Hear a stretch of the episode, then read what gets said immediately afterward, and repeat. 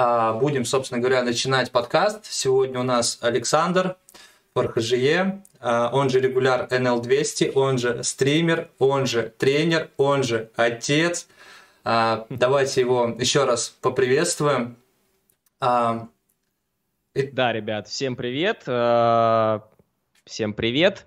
Сегодня я в таком необычном для себя амплуа. Первый раз я выступаю гостем на подкасте, да, отвечаю на чьи-то вопросы, общаюсь в живом таком а, эфире, без задержек. А за что большое спасибо Сергею, что он предоставил мне такую возможность. Я был очень рад.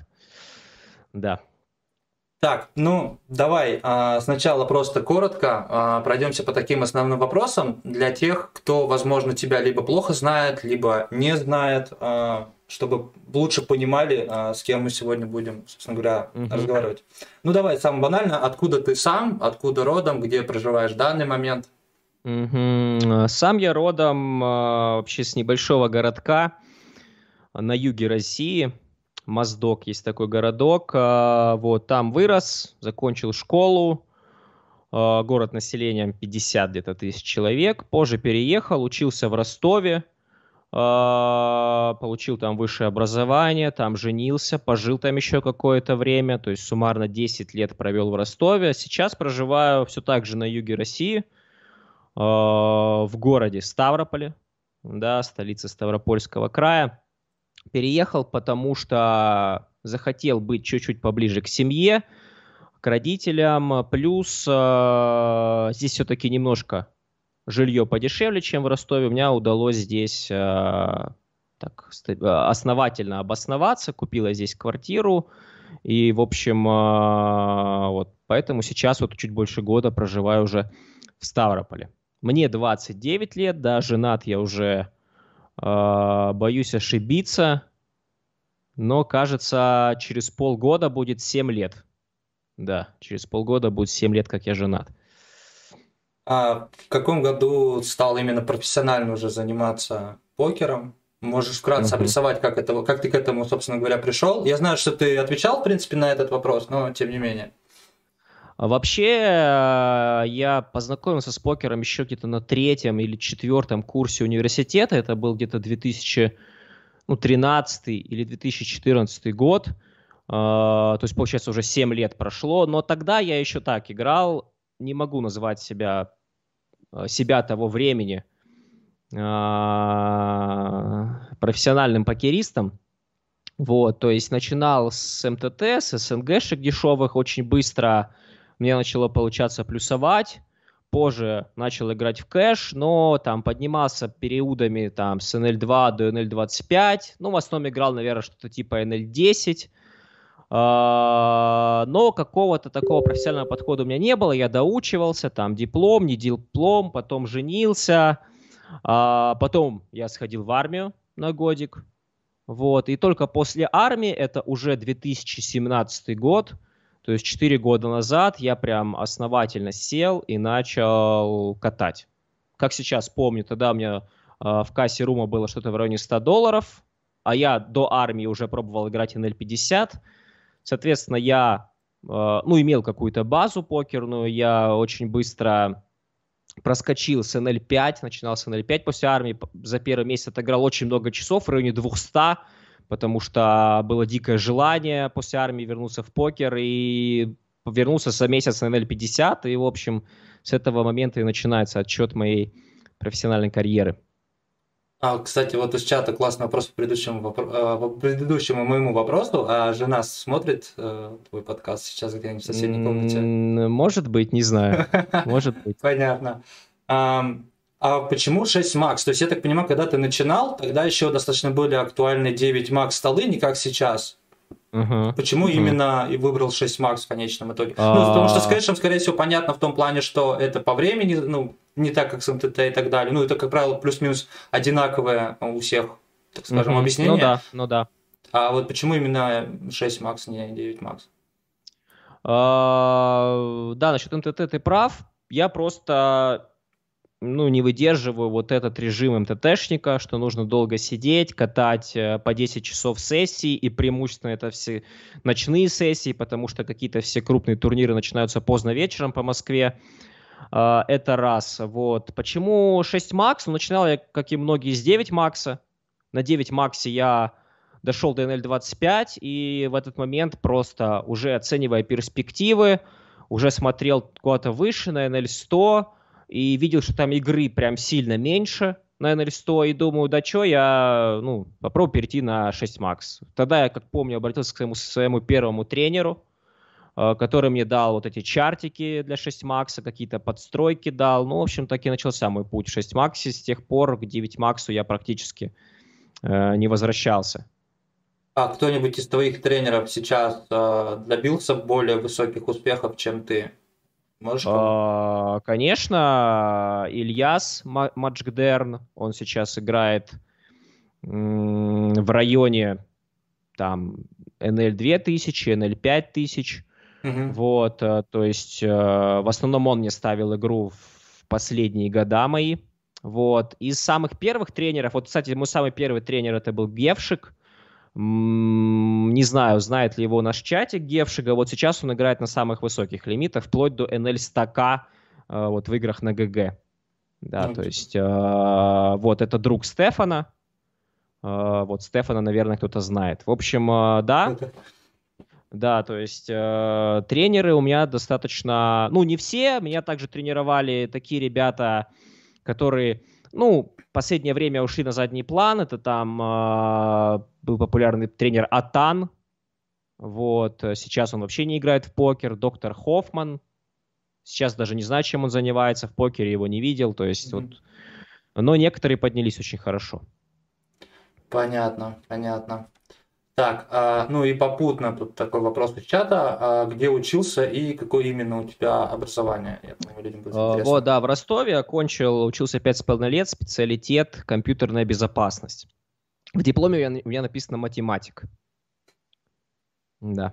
А, то есть, ну помогло тебе это в конечном итоге при освоении покера? А, Думаю, что нет. Думаю, что нет. Да, у меня был большой курс, э, который можно, в принципе, применить к покеру. Такой курс, как э, теория вероятностей. Но по факту э, ничего не помогло. Я думаю, что в целом просто у меня такой склад ума. Мне э, достаточно нетрудно дается изучение каких-либо материалов. Я думаю, что мне это помогло. А образование никак не помогло. Ну, вот и... я, я не знаю, да, вот у тебя э, какое у тебя образование, да, и вообще помогло ли оно тебе как-то? О моем образовании лучше умолчать, на самом-то деле. Ну, если вкратце, то у меня неоконченная вышка, причем... Э, ну, там я постараюсь вкратце обрисовать свою историю. Uh-huh. А, я очень хотел идти именно на информационные технологии, и я сдавал э, информатику и обществознание. Плюс я на тот момент был, э, ну, при молодежке нельзя назвать профессиональным, полупрофессиональным спортсменом баскетбол. И у нас в Ивановской области... Высокий, что ли? Ну, у меня 187 сантиметров рост, да. да, да высокий. Вот. И... А сам по себе я учился на тот момент не очень хорошо, мягко говоря. И когда начал э, тыкаться по вузам, у нас есть такой хим университет, и в нем есть своя команда по баскетболу. И меня, собственно говоря, туда пропихнули. А, на информационной технологии, хотя по баллам я не проходил. В какой-то момент пришло, пришлось рекетироваться, я точно даже не вспомню по каким причинам, но с информационных технологий а, меня переводят, типа, мол, выбирай, либо экономика, либо э, химия. То есть, ну, сам факт странности, да, я, хот... я учился в химическом университете, а изучал э, информационные технологии, причем это был самый крутой курс э, во всем университете. Угу. И мне вот, типа, так как ты тут немножко по блату, мы тебя на бесплатном все оставляем, но ты как бы выбирай. Химию я вот ничего не знал. У нас была настолько хорошая учительница, что весь класс ничего не знал, хотя она сама свой материал знала от и до, но это упустим. Поэтому химию я и ненавидел. Я такой, ну давайте я на экономику, я же не просто так общество знания сдавал. Он говорит, нет, ты давай на третьем курсе возьмешь второе высшее образование. Ну, тренер, а он был а, зав кафедры по физкультуре и имел достаточно неплохое влияние. Ну, в общем, в конечном итоге он меня переубедил. У меня было, а, я прям как сейчас помню, 15 минут на то, чтобы я выбрал факультет. Я такой захожу на сайт э, э, ну, университета, мне говорят, ну, смотрю там, органика, не органика. Я такой, и то, и то, я как бы ничего не знаю. Mm-hmm. Я такой, ну, по-моему, по-моему, не органика, э, это что-то такое полегче, чем органика. Ну, где-то по слухам я это слышал. Mm-hmm. Пошел, пошел на неорганику, там какая-то керамика, еще, я даже не вспомню, что-то я понял, что с керамикой было связано, я ну, меня быстро перевели, я там прошелся по всем. И в конечном итоге я просто там не смог учиться. Ну, это нереально, когда ты просто приходишь и ничего вообще не знаешь. И по, по всем материалам. И там высшая математика, которая там была, ее ладно в вакууме можно было бы как-то подтянуть, когда ты не знаешь а, несколько предметов, это трендец. Поэтому я даже не забирал документы, я просто пошел в армию, я понял, что я не вывезу. То есть uh-huh. я как представил, что мне уже на первом курсе трендец просто, мне не хватает базы, э, чтобы дальше учиться. Я пошел в армию, вот, и уже дальше, собственно говоря, у меня армия, потом контракт, и впоследствии непосредственно перешел в покер уже после, ну, начал под конец контракта. Кстати, и... у нас в фонде есть такой один игрок, э, который служит в армии, по контракту и вот пытается покер, покером заниматься. А, ну, давай последний вопрос из а, моих заготов... заготовленных знакомительных. Быстренько пройдемся по чату и будем продолжать. Какой твой винрейт средний а, за этот год? Потому что все равно а. мы говорим о покере, всем интересны цифры, всем интересны винрейты, и я не я мог... Вот не... буквально, я буквально сегодня смотрел э, свою базу за этот год. Э, общий винрейт по всем лимитам э, почти 9 BB на 100, где-то там 8.8. EV BB на 100. А какой основной у тебя лимит? NL200, да? То есть... А, чуть-чуть больше у меня в этом году вышло NL100, чем на NL200. Но они где-то а, в, в равности, да? То есть... а, ну, где-то 60 на 40 или вот что-то вот к угу. этому близко. Я понял. Ну, То есть NL, NL 50 я не играю, наверное, с февраля месяца точно, то есть вот с самого начала года, и вот 100, 200, совсем чуть-чуть есть NL 500, NL 600, совсем чуть-чуть есть. Но это все равно достаточно да я даже сказал не то, что там это офигенные результаты для с учетом э, этих лимитов, все-таки а, поле там уже что-то понимает, что-то умеет, и сопротивляться, особенно новому игроку, все равно всегда сложно. Так, ну давай пройдемся по каким-то интересным вопросам из чата. Работал ли ты вообще на обычных работ, э, работах и по специальности? Был ли у тебя такой опыт? По специальности не работал ни дня в своей жизни. Работал на да, обычных работах, но это были скорее подработки. Работал э, охранником, э, типа security на концертах, да, пару каких-то известных групп посетил, работая вот security типа Splin, э, еще кто-то не помню. Работал несколько месяцев э, разнорабочим на стройке за полярным кругом в, в Аркуте. Вот, в общем-то и все. Больше ни дня в жизни не работал. Ну, а год армии еще, если это считать как работа. Ну, навряд ли, это скорее каторга. Но в трудовую она засчитывается причем. Причем даже ну, если за два года, если мне память не изменяет. Э, ну, возможно, да, я так не углублялся в это просто, то есть, вот, вот, в общем-то, и все, да, все остальное время я, по сути, как закончил универ, занимался только покером. Понятно, понятно. Так, а вечер добрый, насколько плавно вы перешли на доход от покера. Эту тему как раз-таки в начале мы затрагивали, я думаю, нет смысла а, повторно, и называли, какую, ну, с каких денег а, Александр начинал. У меня, кстати, тут такой казус. А, у меня собаку просто зовут Саня, и когда, и когда я к тебе обращаюсь неофициально, так скажем, Саня, то она немного такая, типа, чё, где? Пора мне уже план а, для мести какой-то этот, э, составлять. Но у меня есть кот, его уже зовут э, иначе, да, чем Сергей. Вот. Э, да. Ну, поехали дальше. А, как у тебя вообще дела в последний месяц, а, есть ли какие-то, так скажем, вещи, которыми можно ли похвастаться, либо просто рассказать?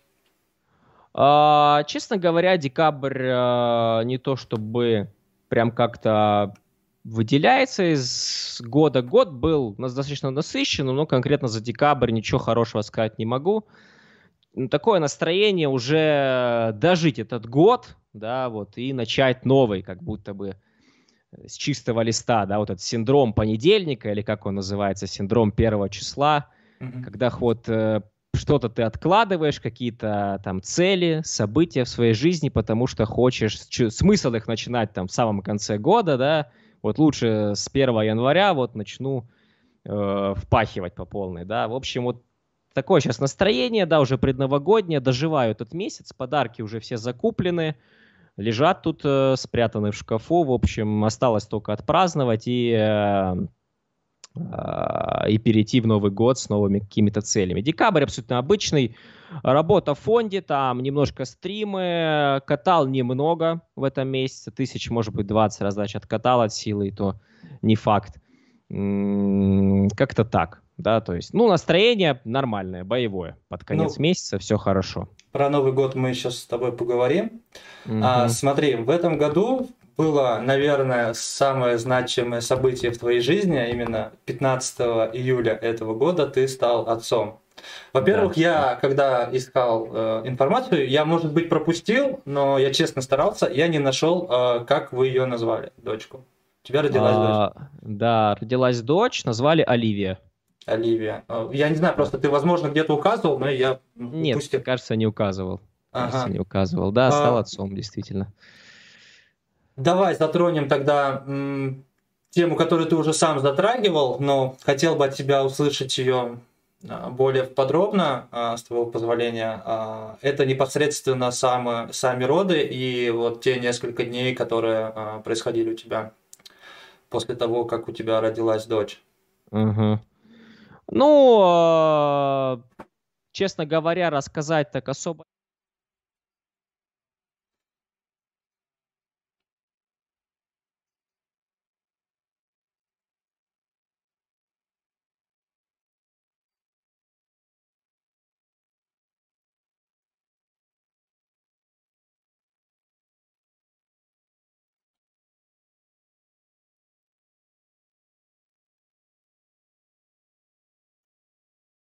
Звука нет. Ага, сейчас.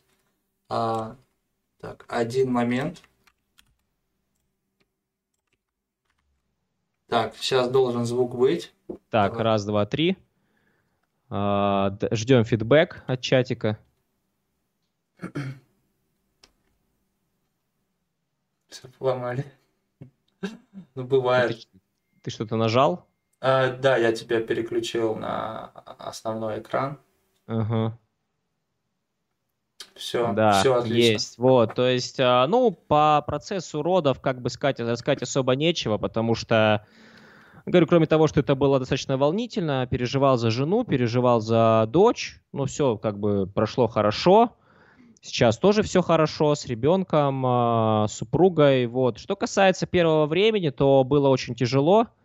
Честно говоря, я не был к такому готов, что, оказывается, ребенок может плакать просто всю ночь, да, mm-hmm. вот без преувеличений, то есть 5, 6, 7 часов, и это было, ну, там ненормально, да, как бы, как позже оказалось, но просто неделю я пожил в таком режиме, когда я просто ходил полуубитый, и я понимал, что на мне достаточно большая ответственность, Теперь мне нужно кормить не только себя, не только жену, но и как-то обеспечивать будущее своему ребенку. Я просто попросил жену э, уехать на какое-то время, пока дочь беспокоит так называемые колики, да, э, то есть животик болит. Вот, уехать к родителям к своим, и, в общем, э, она мне дала такую небольшую передышку на недели три или четыре, не помню, потом, а, то есть я начал работать, они вернулись, и благо все, все пошло хорошо, потом все было нормально, то есть график восстановился, дочь, благо, спит хорошо по ночам относительно. Ну, то есть все заботы взяла на себя в любом случае жена, я как бы отсыпаюсь, она там что-то подкармливает ночью, там нет-нет, там что-то нужно сделать, э, за что ей большое спасибо, да. Я продолжаю себя реализовывать как а, покерного игрока, как тренера, да, кого-то еще. Вот. Ну, а в целом, каково это быть отцом? То есть у тебя а... уже почти полгода? Да, будет скоро полгода, через две недели. И ну, стоит отметить, что дочь это большое счастье. Э, каждый раз, когда я смотрю на нее, да, как бы это э, там не звучало там слишком громко, да, слишком пафосно, то вот как-то как будто бы сердце наполняется какой-то вот каким-то счастьем, какой-то добротой, э, но в то же время это оказывает некоторое давление, да, потому что хочется дать ей все самое лучшее, и, ну, приходится стараться, да, а если ты не стараешься, то вот ну, знаешь, вот люди бывают, переживают, что там, там прокрастинируют, да, так называемые, там что-то не делают, хотя должны делать. Я уверен, что у тебя такое есть, когда там можешь Конечно. покатать, но что-то ленишься, можешь позаниматься теорией, но что-то ленишься, лучше там вот сериал посмотрю. Вот у меня такое было, но с появлением дочери это, естественно, так на ровном месте никуда не ушло, просто теперь я начал гораздо больше стрессовать по этому поводу, что вот такое давление, оно увеличилось. Да? Я не знаю, хорошо это или плохо, но в любом случае ответственность, ответственности прибавилась. Вот. Но и в то же время каких-то и положительных эмоций тоже стало в разы больше. Потому что там первая улыбка, первый там, э, там зубик, да, грубо говоря, лезет, там первый какой-то звук новый произнесла. Э, это все, конечно, очень круто. А как вообще, ну вот Какие ты испытал эмоции, когда жена тебе вот только дала ее в руки? О, Это по-любому, наверное, было что-то из... Она, э, я там вообще была забавная ситуация, что она мне даже ее в руки не дала, когда выписали из роддома. Uh, суть в том, что дочка выглядела такой маленькой и такой хрупкой, что жена просто побоялась мне ее передать. Она боялась вообще отпустить ее. В итоге я только дома потом уже взяла ребенка на руки. Ну, конечно, это ну, что-то неописуемое. Да? Это какие-то абсолютно новые ощущения. Не сталкивался с таким прежде. То есть я думаю, что каждый отец или мать, да, по-разному это воспринимает, но вот что-то неописуемое, я бы так, поэтому сложно сказать. А, в любом случае, на всю память это отпечаталось у меня. На всю жизнь памяти это отпечаталось у меня. Понятно. Ну, на этом, думаю, а, по, по теме дочери а, будем заканчивать. А, Все равно не хочется как-то глубоко лезть да, в твою личную жизнь. А, давай про Новый год, про то, что нас ждет буквально вот-вот. Mm-hmm. А, ну, это все равно тут, тут будет пересекающийся с дочкой вопрос, потому что как ты, в принципе, теперь будешь справлять а, Новый год, потому что я так понимаю, так просто уже куда-то там с друзьями выехать не получится, mm-hmm. то есть mm-hmm. все равно она накладывает свои некие ограничения. Вот. И дополнительный вопрос, изменилось ли у тебя отношение к Новому году за последние годы? То есть не становится это некой, ну, рутина, наверное, громкое слово и не совсем верное, но думаю, оно будет э, в правильном направлении акцентировать мою мысль, что это уже не какой-то прям праздник, а это что такое, скорее, некие траты, некие заботы и, нерв... и лишняя нервотрепка. Вот. Uh-huh, uh-huh. А, ну, вообще отношение к Новому году у меня давно изменилось. Наверное, как я вышел из, из родительского дома, там, в 17-18 лет, э, как-то уже начал относиться к этому иначе, потому что пока ты школьник, да, пока ты ребенок или юноша, э, Новый год это подарки, Новый год это каникулы, да, то есть такие положительные эмоции. Потом, когда ты вырастаешь, все, и подарки куда-то улетучились, теперь ты уже взрослый человек, ты уже должен кому-то дарить подарки вот, у тебя уже не Новый год, а подготовка к сессии, да, то есть, э, в общем, поэтому давно я к Новому году отношусь не как к празднику, да и по сути, вот за покер, у покериста по факту нет, да, каких-то каникул, выходных, у нас собственный график, поэтому у меня такого ощущения, что какие-то праздники вовсе и нет. То есть я, бывает, живу-живу, а потом узнаю, что, оказывается, сегодня у всей страны выходной, да, хотя вроде бы на календаре среда какая-нибудь там, да, условная. То есть, о, а что это столько людей, да, в торговом центре? Вроде специально в будний день выбрал, чтобы поменьше народу было. Вот, то есть вообще не слежу за праздниками в этом плане.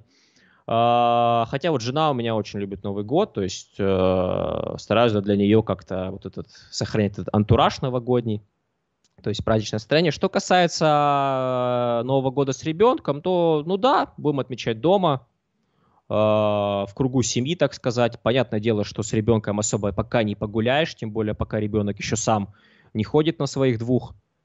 Вот. Э, дома угу. отметим, э, подарим подарки, что-то скажем там доброе, как-то посмотрим на салюты и, в общем-то, и все. Понятненько. Ну, просто скромненько, да, в общем, без uh-huh, лишнего. Uh-huh.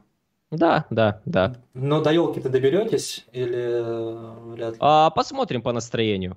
По настроению посмотрим. Я пить не собираюсь, может быть, сяду за руль и съездим. Угу, понятно. Ну, ну, у нас на самом деле тоже плюс-минус так же.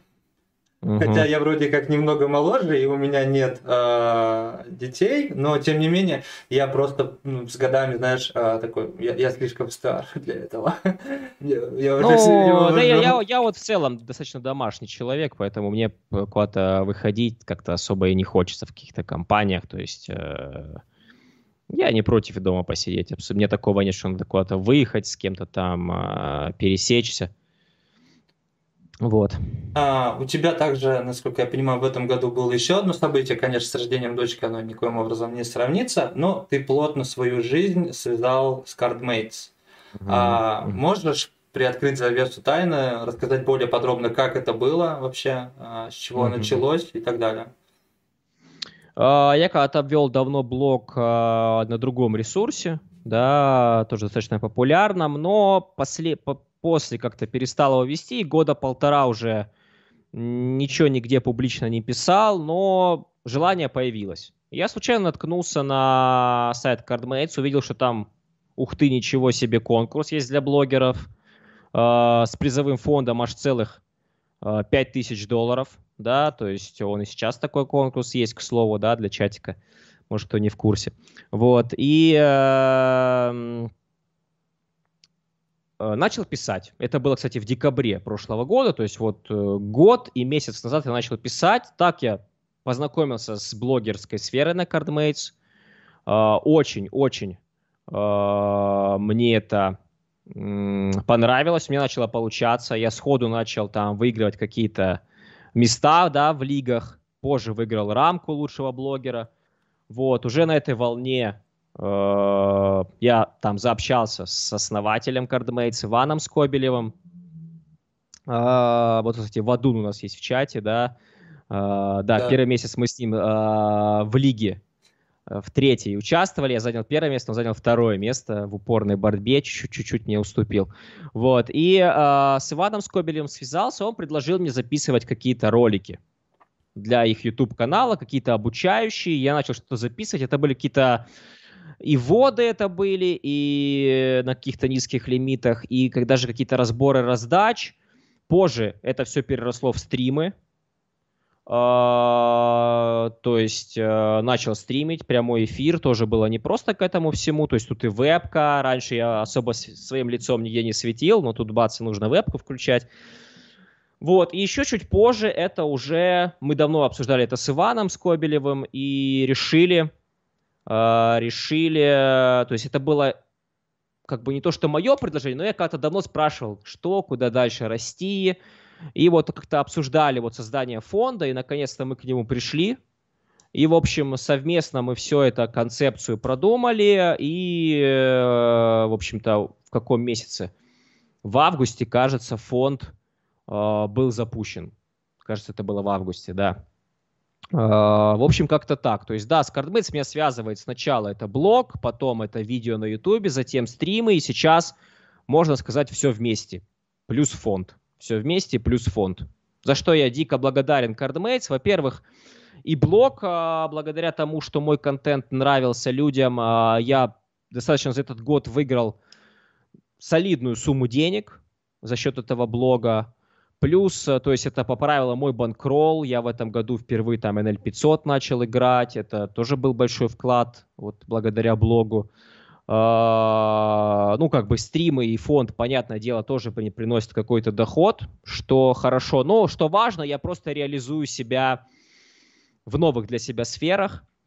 Uh, мне нравится помогать кому-то, в первую очередь, в фонде, своим ученикам. Uh, мне бывает часто не хватает а, вот именно, знаешь, потребность в благотворительности, что ли, да, это называется. То есть, э, то есть хочется э, кому-то сделать что-то доброе, да, хотя это через призму фонда звучит как-то немножко криво, потому что все-таки фонд это как работа.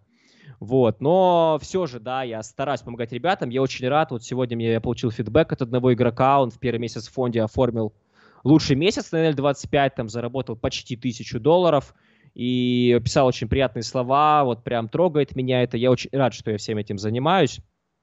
Вот, и сразу тут в чате такой вопрос по этому поводу, что тебе больше всего нравится из деятельности на CardMates? Да, больше всего мне, наверное, нравится все же работа в фонде, э, и далее все одинаково, то есть вести блог, стримить, э, плюс-минус пополам, да, то есть бывает и на то, и на то есть желание, бывает и на то, и на то нет желания. А фонд это уже вот как стоит особняком для меня сейчас. Как-то так. Так, а, тут был вопрос от Олега Иванова. А, мы твой вопрос отметили, но я его задам чуть позже, когда мы непосредственно будем разговаривать а, о покере, поэтому оставайся здесь, и ты получишь ответ на свой вопрос. Да, может быть, кто-то, кстати, ждет много здесь покера всего, но все будет, я так да, понимаю. Да. У нас Сергей ведущий, но он мне сначала сразу сказал, что покер будет чуть-чуть попозже. Да, сначала поговорим о тех вещах, которые обычно здесь, собственно говоря, ну, на этом канале не затрагиваются. Ну вот к Собову, это к тебе ответный вопрос. Ты же тоже с CardMates связан.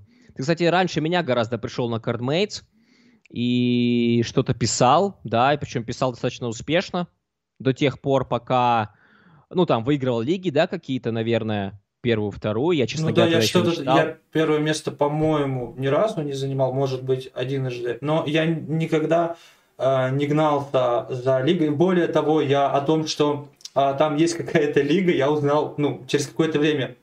Вообще, какая, э, какой был смысл? Я очень хотел вести дневник, но я не хотел его вести на самом популярном покерном ресурсе, не будем, так сказать. Все, все все понимают, да, но не будем ага, озвучивать. Ага.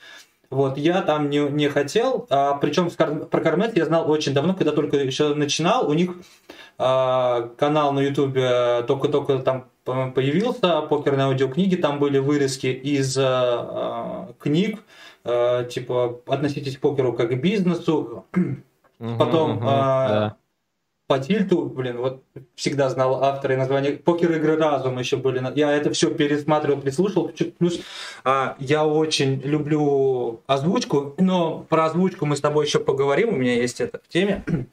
вот. И потом как-то раз а, Cardmates. К блогам я вообще не прикасался, я понятия не имел, и пошел просто на форум. Ну, просто писал, хотел просто писать для себя некий такой, э, знаешь, элемент самодисциплины. Вот. Потом мне один из форумчан говорит, типа, парень, тут как бы форум это никто не читает. Переходи, mm-hmm. на, переходи писать блоги. И я начал писать блоги, и как-то все окей. Причем мне, наверное, повезло, потому что в тот момент а, каких-то сильных регуляров, кто прям активно писал посты, просто-напросто не было.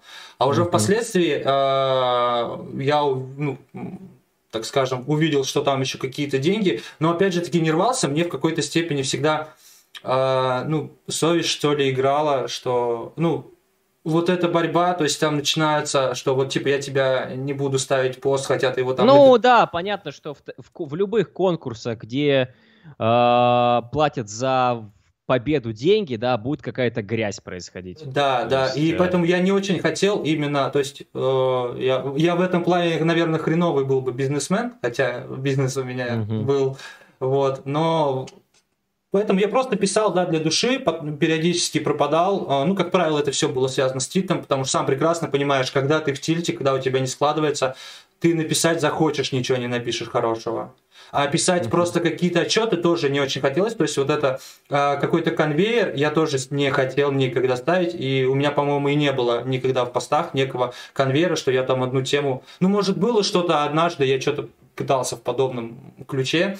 Также я, наверное, буквально пару конкурсов. Теряется, теряется интерес. Да, да, а, да. К ведению блога теряется. Если так вот просто э, писать какие-то отчеты, которые, ну, один на другой похож. Нет, э, таким блогеры занимаются, то есть это, я считаю, нормально, но просто каждому свое.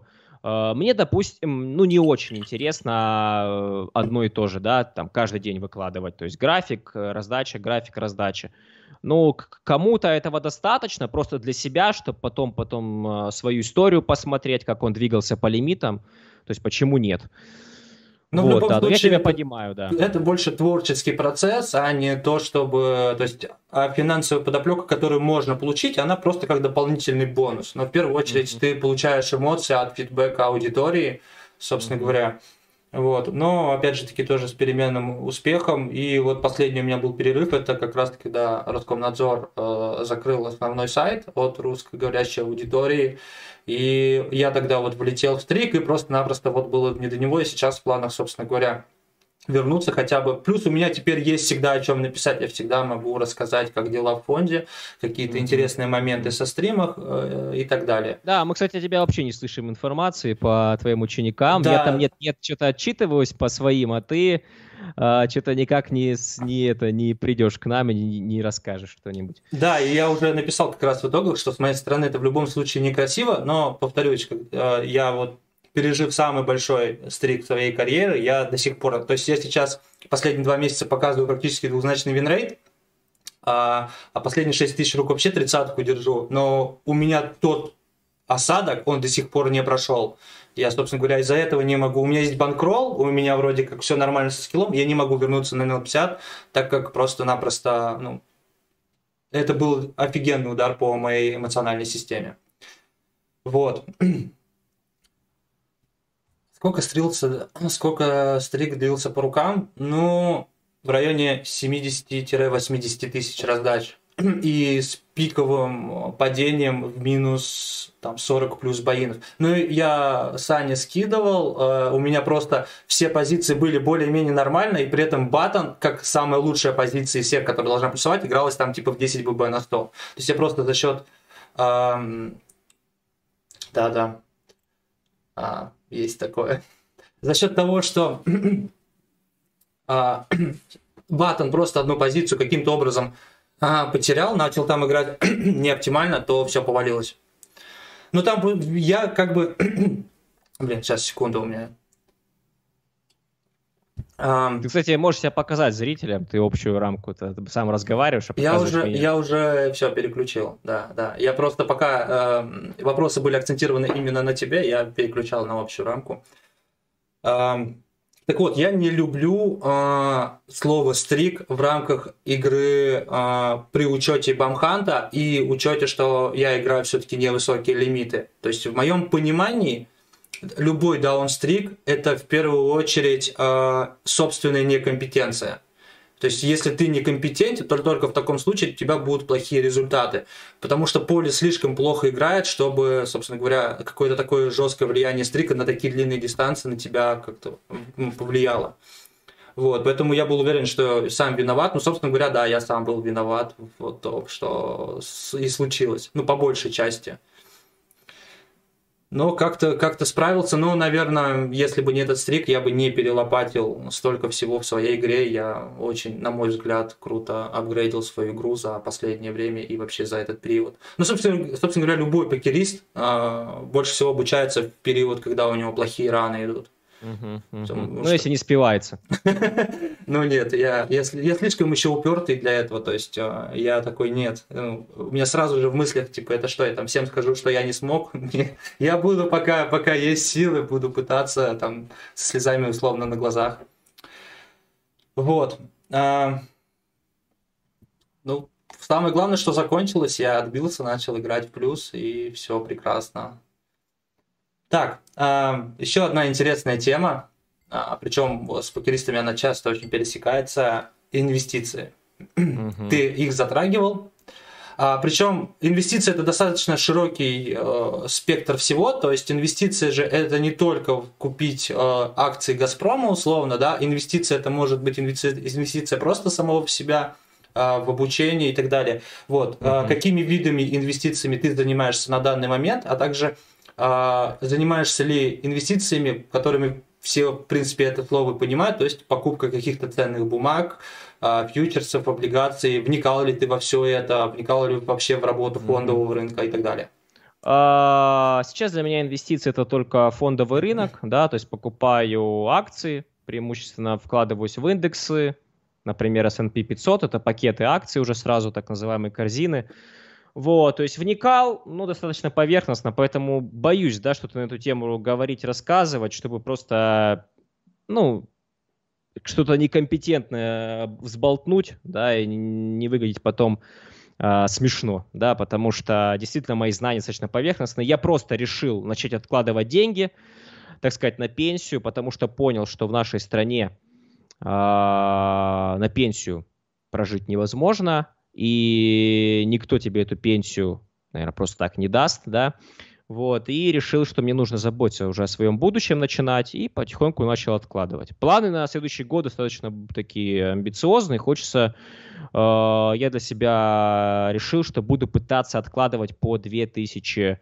э, долларов в месяц на свою пенсию, в общем, э, надеюсь, получится, да, то есть 24 тысячи за год, ну и так потихоньку, то есть по моим расчетам я бы хотел бы уже, чтобы в 50 лет у меня уже был огромный какой-то капитал. Да, а вкладываться, да, буду только в какие-то фондовый рынок. Ну, в перспективе хочу разобраться с тем, как работают криптовалюты. А, в общем-то и все. В общем-то и все. Да, то есть, ну, о недвижимости пока не думаю.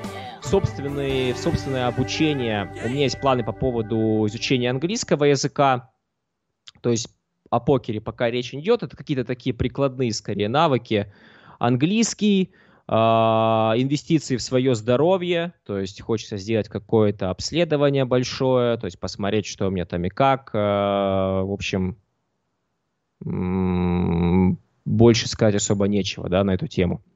Угу. Ну, понятно, то есть ты, в принципе, просто хочешь положить э, в долгосрок, в виде, угу. собственно говоря... То есть я, да, я не хочу торговать каждый день, я далек от этих трейдеров, да, которые там что-то каждый день делают, покупают, продают, покупают, продают. Я просто хочу положить и через, э, через там три года, да, там посмотреть, что там у меня а, выстрелило, не выстрелило. Слушай, а что не было никогда интересно именно потрейдить, потому что все-таки а, покер и инвестиции, они в каком-то ну, очень сильно пересекаются между собой на самом-то деле, потому что там же есть дистанция, там, э, ну, многие вещи, которые мы привыкли в покере, они э, также отражают себя и в инвестициях. То есть тебя это просто как-то даже не трогает, то есть не, не хочется просто, ну, как дополнительная дисциплина, знаешь, как хобби, там, тут разобраться.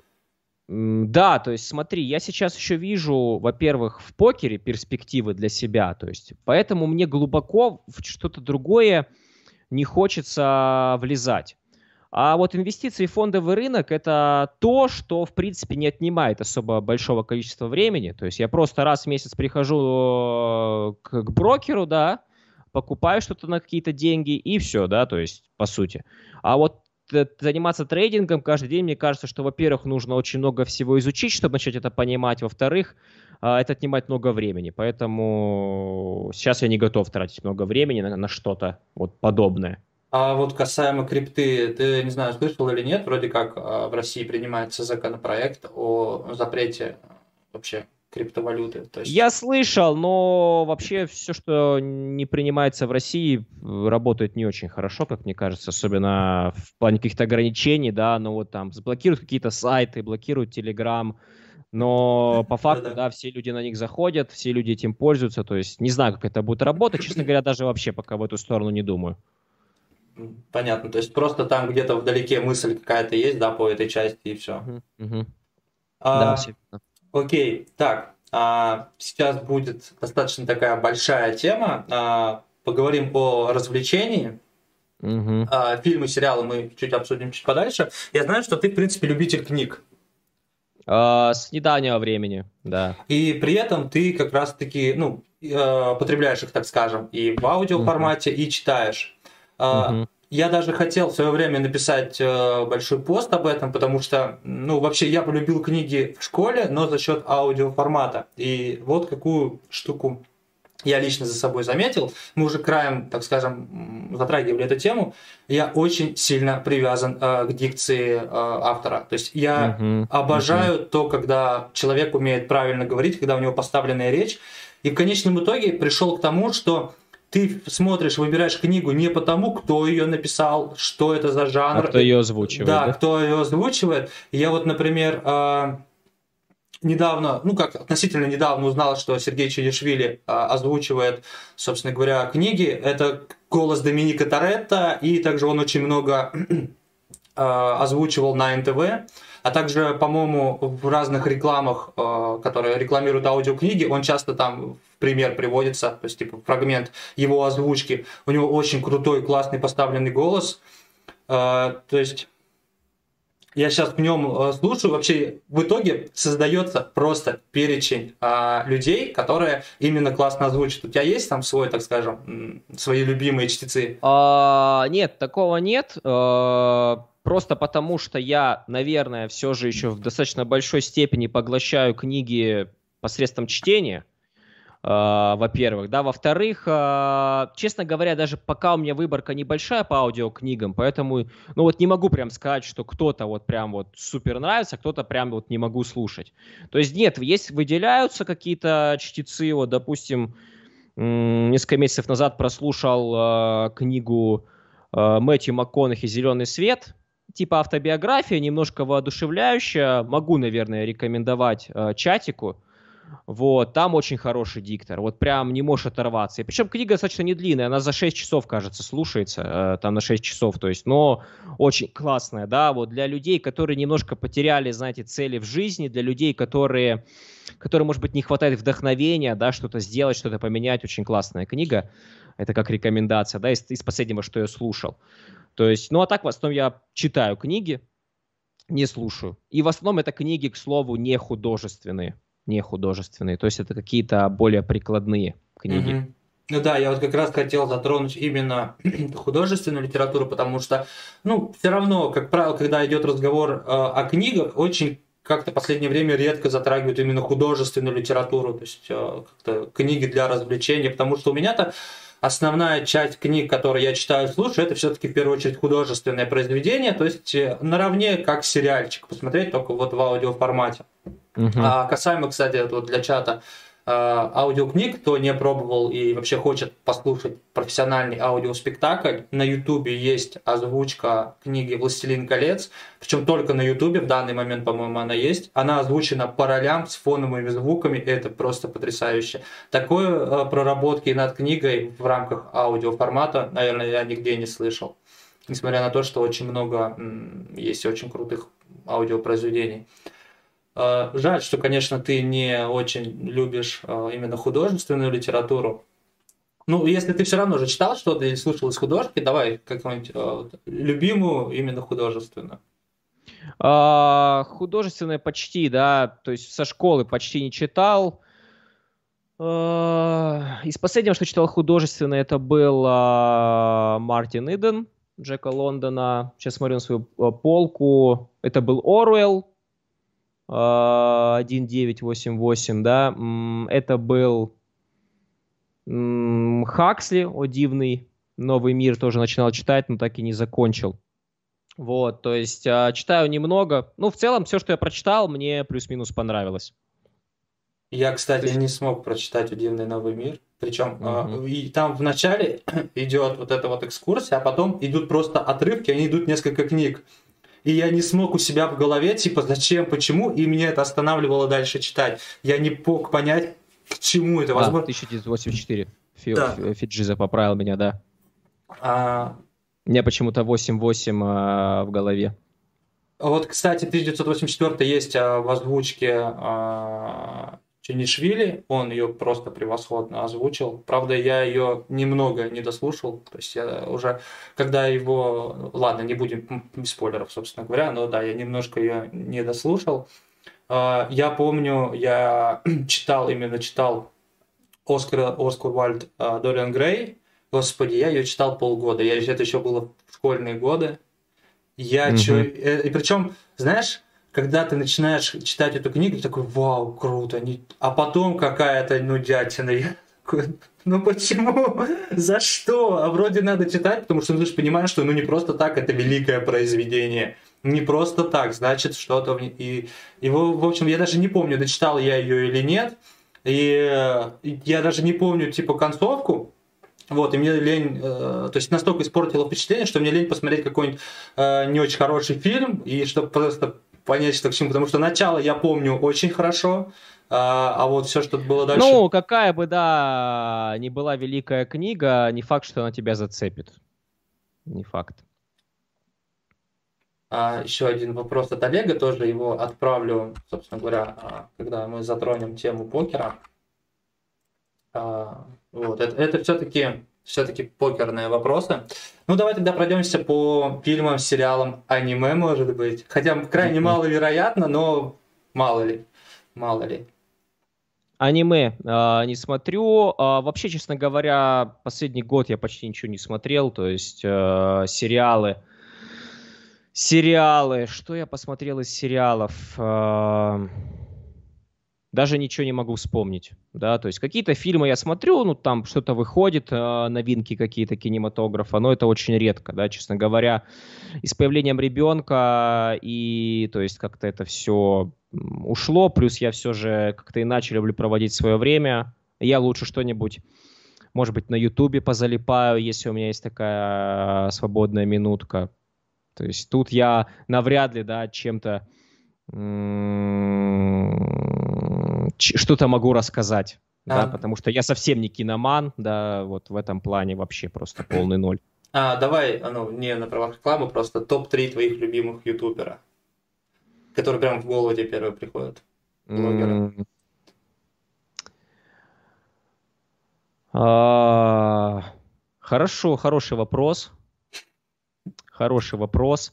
Последнее время подсел а, на редакцию. YouTube канал есть такой, он а, в основном там какие-то сюжеты, интервью, расследования. Знаем. Это раз. Вот.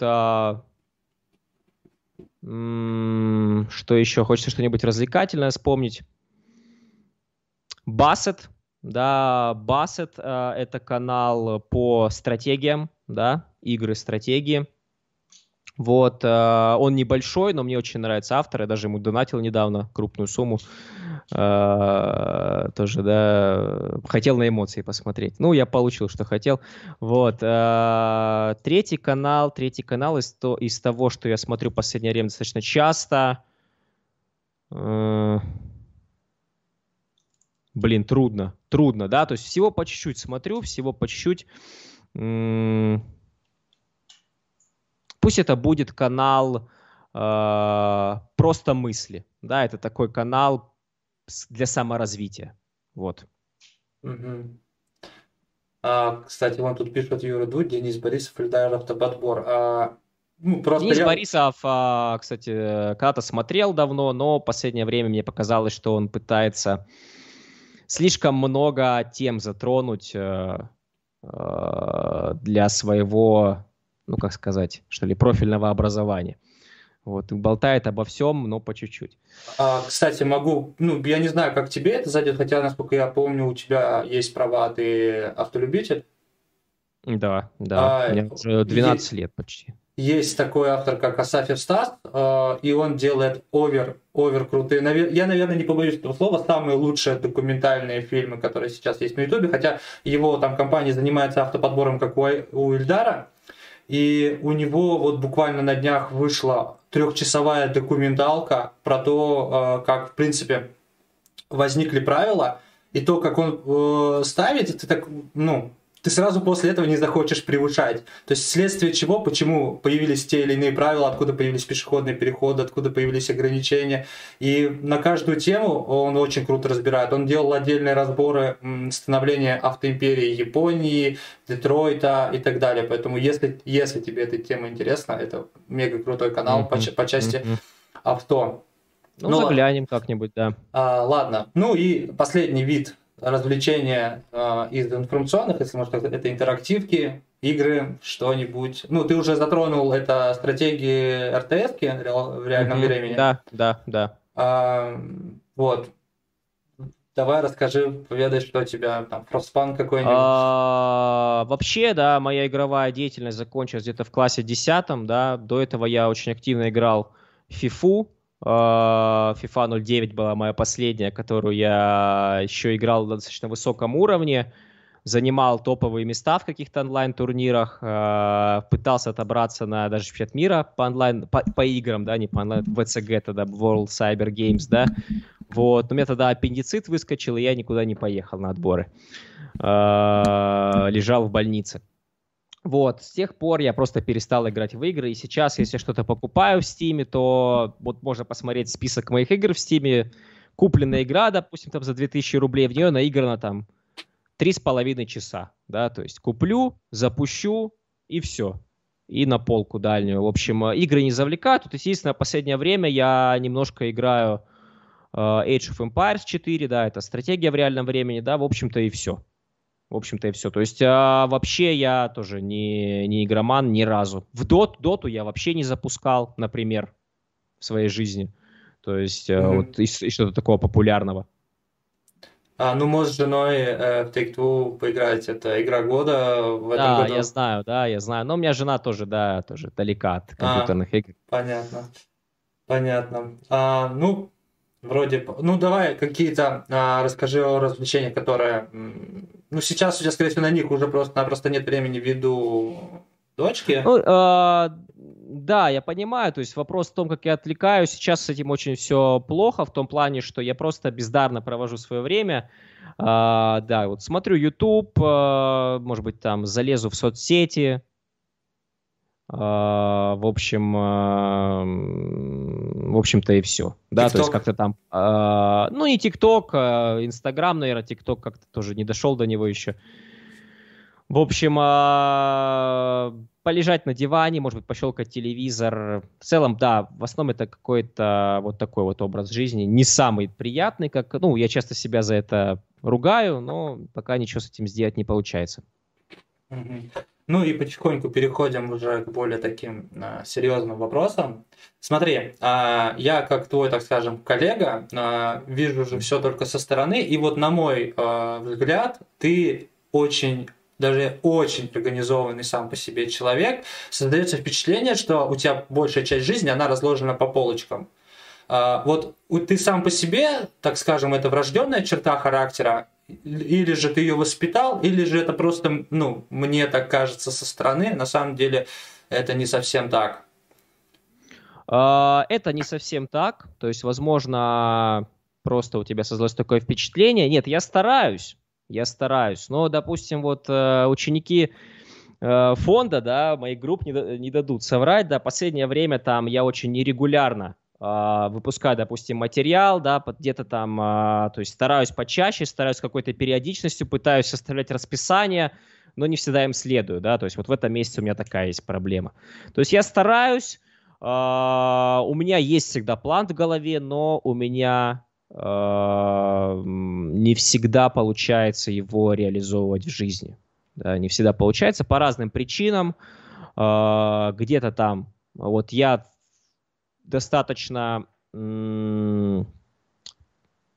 большой перфекционист вообще по жизни. И э, если у меня что-то перестает получаться, даже пускай в самом начале, мне потом трудно продолжить это делать, дело с достаточно большой э, концентрацией, с достаточно большим вниманием. То есть, когда не получается что-то в начале, мне потом уже, грубо говоря, как бы абы как делать не хочется. И из-за этого я, бывает, страдаю, у меня что-то переносится, что-то отменяется, просто потому что я хочу делать все хорошо. Это как бы не очень хорошее качество, но вот э, такое есть у меня. То есть, да, я стараюсь быть организованным, но очень часто этого не получается. А есть, в принципе, какие-то ну, микропринципы организации, которые ты все равно стараешься следовать? То есть, какие, возможно, где-то там вычитал, да, условно, и стараешься вот строить свою основную свои планы жизни вот по каким-то таким организационным принципам. Есть что-то такое? А, да, есть. Я вообще а, стараюсь, ну, опять же, стараюсь а, как минимум, да, если говорить о распорядке дня, во-первых, всегда начинать свой день э, завтрака, да, всегда начинать свой день. То есть у меня вот питание более-менее в жизни, как мне кажется, организовано, если говорить о завтраке, о каких-то приемах пищи, допустим, э, то есть э, оно бывает не самое правильное, но, по крайней мере, я стараюсь не пропускать приемы пищи, это раз. Два, я все же стараюсь, да, с утра, вот если говорить уже о работе, заниматься какой-то теорией, а уже потом катать. Это два. э, есть какие-то у меня привычки, связанные там с работой в фонде, то есть с утра всегда зайти, э, поотвечать на вопросы, которые мне поступили там в личные каналы связи. Э, в общем, какой-то вот график он выработался, но вот чтобы как-то называть это принципами, да, по которым я живу, ну, трудно, наверное, так сказать. То есть э, распорядок стараюсь какой-то держать, но вот говорю, часто это не получается, потому что тот, знаешь, одну ночь, допустим, ребенок плохо спит, и у тебя с утра следующего дня как бы уже все идет э, наперекосяк, потому что ты э, не выспался, что-то еще, то есть встал уже позже гораздо, из-за этого тоже часто смещается и распорядок, и график, и какие-то планы. Но Как-то так. у тебя, судя по всему, не было каких-то прям жестких сдвигов по части э, сна, чтобы угу. Вот у меня, например, это просто дикая проблема. Я всеми силами пытаюсь ее решить, но у меня организм все равно склоняется к тому, чтобы я работал днем, вообще бодрствовал, ой, извините, ночью. Вот, а днем давай ты этот спи, типа, и вот в 6 утра ложись, в 12 просыпайся, и нормально. Потом 3 часа просто ходишь, как, я не знаю, набитая ватой не пойми что, к вечеру опять раскачиваешься. И единственный плюс то, что все-таки э, онлайн при, приходится основная часть на ночь, и ночью хорошая, собственно говоря, игра. Но с точки зрения организма я прекрасно понимаю, что это очень плохая привычка. И в этом вот плане... хорошо, что ты про это сказал. Вот э, я просто забыл это упомянуть. Вот еще важный, да, вот, вот это уже, наверное, можно назвать принципом каким-то жизненным. Я э, стараюсь спать ночью. Я стараюсь спать ночью, то есть э, я не замазываюсь, я стараюсь хотя бы ну, в 2 часа ночи лечь уже спать. Хотя бы в 2 часа ночи. То есть, но при этом я встаю хотя бы в 10 утра. То есть я под утро, я последние года полтора-два точно не ложился спать под утро. Вот. Да, везет, потому что вот буквально сегодня я уснул буквально часов 6, наверное, проснулся, mm-hmm. часов 12. При этом я только настраиваю, и оно само собой, ты просто вроде все восстановил график, и ты вроде ложишься спать, ну, например, в 12 часов ночи, хотя проснулся рано, и у тебя организм такой, нет, нет. И ты как бы встаешь, ты спать хочешь, ложишься, не, ус- не уснуть, все. И понятное дело, что это, скорее всего, проблема с эмоциональной системой, то есть это уже, наверное, первые такие звоночки, что, мол, парень, у тебя что-то не так, тебе надо бы э, сходить как минимум к врачу и узнать, что это такое, но тем не менее, в принципе, меня это преследовало всю жизнь. Вот этот вот перекос в сторону ночной жизни, он, ну, вот все, что себя помню, я всегда старался. Просто э, та работа, на которой работал, это не подразумевало особо сильно, а сейчас это на полную катушку раскрывается в рамках э, покера. Вот, так, э, я предлагаю тебе пока поотвечать э, на, вопросы, на вопросы с чата, а я буквально на пару минут, э, собственно говоря, вас покину. Хорошо? Uh-huh, uh-huh, Как раз там не, не, немало так вопросов э, прилетело. Да, сейчас э, а, что-нибудь промотаю вверх. Uh, Олег Иванов, если еще один, есть еще один интересный вопрос. Если математика все решает, почему фонд не берут неудачников? Возьмите 10 челов минусовых и сделайте хотя бы 5 плюсовыми. Вот это будет круто. Ну, начну с того, что у нас как бы фонд принимает игроков NL2, а NL2 это достаточно слабые игроки, и не факт, что они там все у нас плюсовые, да, то есть это, наверное, больше вопрос к Сергею э, Делайнису. Вот, то есть и некоторые игроки поднимаются выше, то есть у нас, у меня уже два игрока, которых мне передал Сергей, один играет NL10, второй со следующего месяца уже будет играть NL50, а начинал с NL2, так-то, между прочим. Вот, то есть э, игроки растут, то есть, да, покер это много математики, а тут я согласен. Тут я согласен.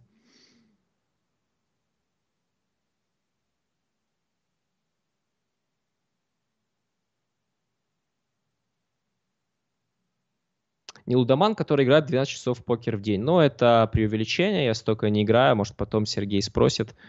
А, насколько важно развивать осознание внутреннего мира. Я думаю, что это важно, но что-то конкретное про это не могу сказать, потому что я думаю, что я слабо развит внутренне. Отношение к мату.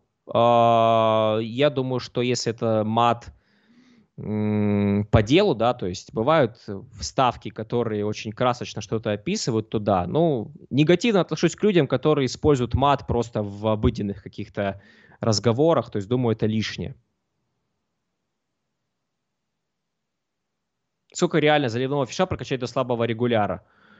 Все зависит от этого игрока, то есть э, будет ли он готов меняться, потому что сейчас в фонде часто сталкиваюсь с тем, что игроки достаточно закостеневают своей стратегии какой-то, и э, им трудно менять свои привычки. Если это человек гибкий в плане мышления, то абсолютно реально, да, любого игрока превратить в хорошего. Что тренер играет и какой фонд он тренирует? Тренер играет NL100, NL200, преимущественно, и фонд тренирует он CardMates Cash Team. Так, обозначу, что я пришел. Но ты пока угу. да, отвечай.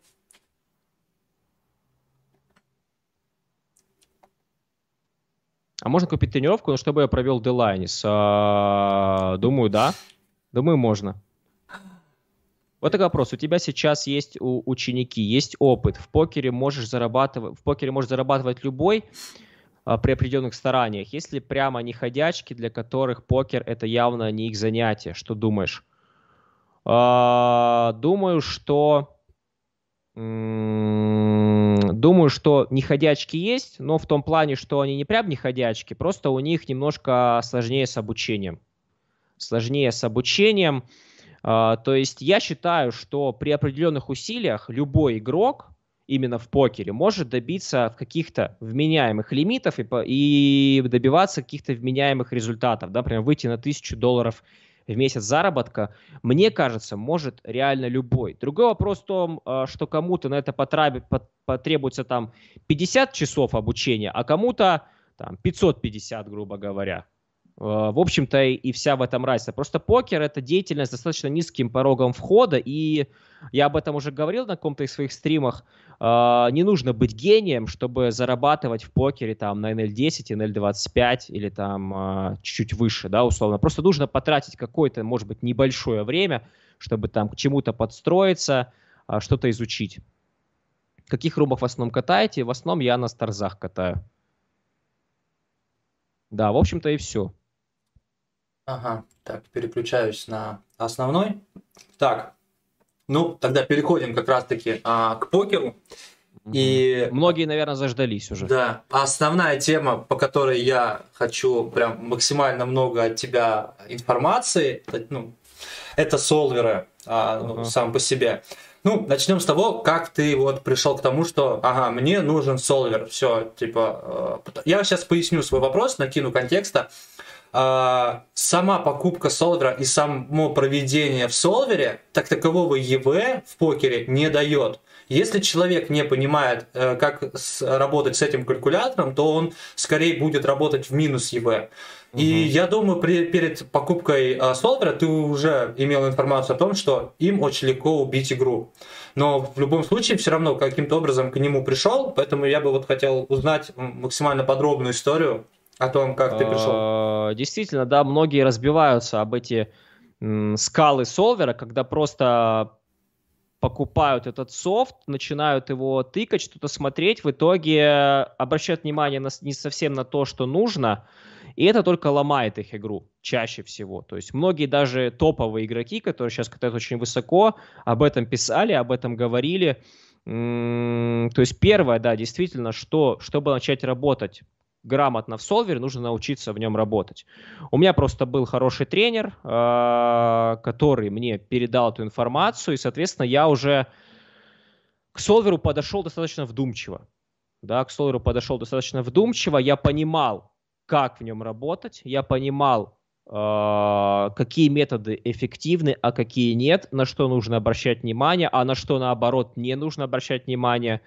И э, тут да, то есть в идеале если вы э, хотите начать работать в солвере, то вам нужен как минимум человек, возможно, это вас какой, ваш какой-то приятель, товарищ или тренер, э, который вас, вам хотя бы покажет на паре примеров, э, как это делать правильно, чтобы просто не наломать дров. Но солвер сам по себе очень сильный инструмент, если уметь им пользоваться, очень сильный. Но мне почему-то вот в данный момент кажется, что люди не осознают тот факт, что Solver сам по себе это же по сути просто покерный калькулятор. Очень mm-hmm. мощный, очень, ну, калькулятор. Его, его просчеты зависят лишь от того, от какие входные данные ты туда задал. Uh-huh, вот. Uh-huh, и да. почему-то, ну, на мой взгляд, э- кажется, что люди просто такие, а бабнюка я туда что попало? Вот. То, что он мне выдаст, то и хорошо. Да, это как тоже, как э, этап обучения работы в солвере, нужно, то есть входные данные нужно тоже э, уметь, да, преподносить для солвера. А, очень достаточно частый вопрос, на самом-то деле, у, там, у регуляров низких лимитах, с каких лимитов ну, нужно покупать э, солвер? Покупать, э, возможно, нужно тогда, когда на вас не будут давить эти деньги, да, потому что Solver не дешевый продукт, не дешевый софт, э, это раз. А вообще использовать какие-то наработки, если ты их понимаешь, можно хоть с NL2. Это точно не будет лишним в том плане, что Solver просто показывает, а, и пытается объяснить человеку, который в него смотрит, почему какие-то руки играются тем или иным образом. Почему вот, если value bet, то почему они такие? Если блефы, то почему они такие? Если ты можешь это интерпретировать правильно, если ты можешь это понимать, то совер точно не будет лишним вообще ни на каком лимите. То есть, а покупать, ну, это такой же вопрос финансовый, скорее. Э, ну, наверное, игроку NL2, игроку NL10, наверное, нецелесообразно. Просто потому что Ресурсы компьютера и, еще. Э, да, э, еще и мощности компьютера, конечно, влияют. Э, игроку NL10, наверное, гораздо важнее потратить это время солвера на селект столов, да, потому что на низких лимитах так много фишей, что э, тебе нужно просто их селектить, да, играть раздачи с ними. Они в любом случае, даже как бы ты плохо не играл, если ты рек хотя бы, да, хоть какого-то уровня, фиши ошибутся гораздо сильнее тебя во всех спотах, и ты просто будешь получать с них деньги. А, смотри, но в любом случае у регуляров, а, ну, наверное, с лимита NL50, то практически у каждого регуляра есть уже солвер. Ну, я приутрирую, конечно, но у многих, да, я думаю, ты не будешь с этим спорить. Да, вот наверное. Как тебе кажется, вот сейчас за последний год-два поле э, активно развивается, или же оно больше находится в стагнации? Потому что, на мой взгляд, в рамках своих лимитов, которые я играю, мне кажется, что поле больше э, в массе своей находится в некой стагнации. Типа, мол, они изучили какие-то базовые концепции, которые любому человеку достаточно легко донести, типа приклоп диапазоны, какие-то там mm-hmm. базовые принципы value бетов, базовые принципы сайзингов, и все даже многие обычной элементарной э, логики по, по какой-то причине не следуют. Вот. Угу. Как у тебя обстоят дела? Какое у тебя мнение по этому поводу? Ну, а, если говорить о лимитах, мне кажется, что NL100 достаточно близок в этом плане к микролимитам. Очень много я вижу э, нелогичных действий от многих игроков э, в некоторых раздачах, как мне кажется, да, и потом через призму солвера их разбираю, и это понимаю, что действительно логики в их действиях нет. То есть э, действительно, да, присутствует некоторая стангонация на, те, на NL100 условно, на NL200 уже немножко с этим получше. Я вижу, что игроки развиваются, но процесс этот очень медленный, да, то есть э, вообще вот какого бы рега ты не спросил, сколько там ты работаешь над игрой, э, я думаю, что там 90 регов из 100 ответят тебе, ну там что-то иногда тыкаю, да, по факту выходит в среднем там там 3 часа в месяц. Да, поэтому я думаю, что любой игрок, который будет хотя бы сидеть в солвере хотя бы один час в день, один час в день, просто там с утра под кружечку кофе, так сказать, я думаю, что он уже будет по темпам роста опережать практически любого рега своего лимита и лимитов выше. Ну, исключая, конечно, вообще лютых фанатиков, которые вот прям э, очень много проводят часов за софтом. Вот, я думаю, что вот один час, да даже полчаса в день это будет супер круто. Супер круто будет. А знаешь каких-нибудь очень крутых регуляров, которые, ну, они вроде показывают over офигительный винрейт, и не сказать, что они просто тупые бамхантеры, но при этом, когда смотришь на, иг- на их игру, кажется, что они солвер вообще ни разу не открывали. А, на самом деле таких немало регуляров. Лично я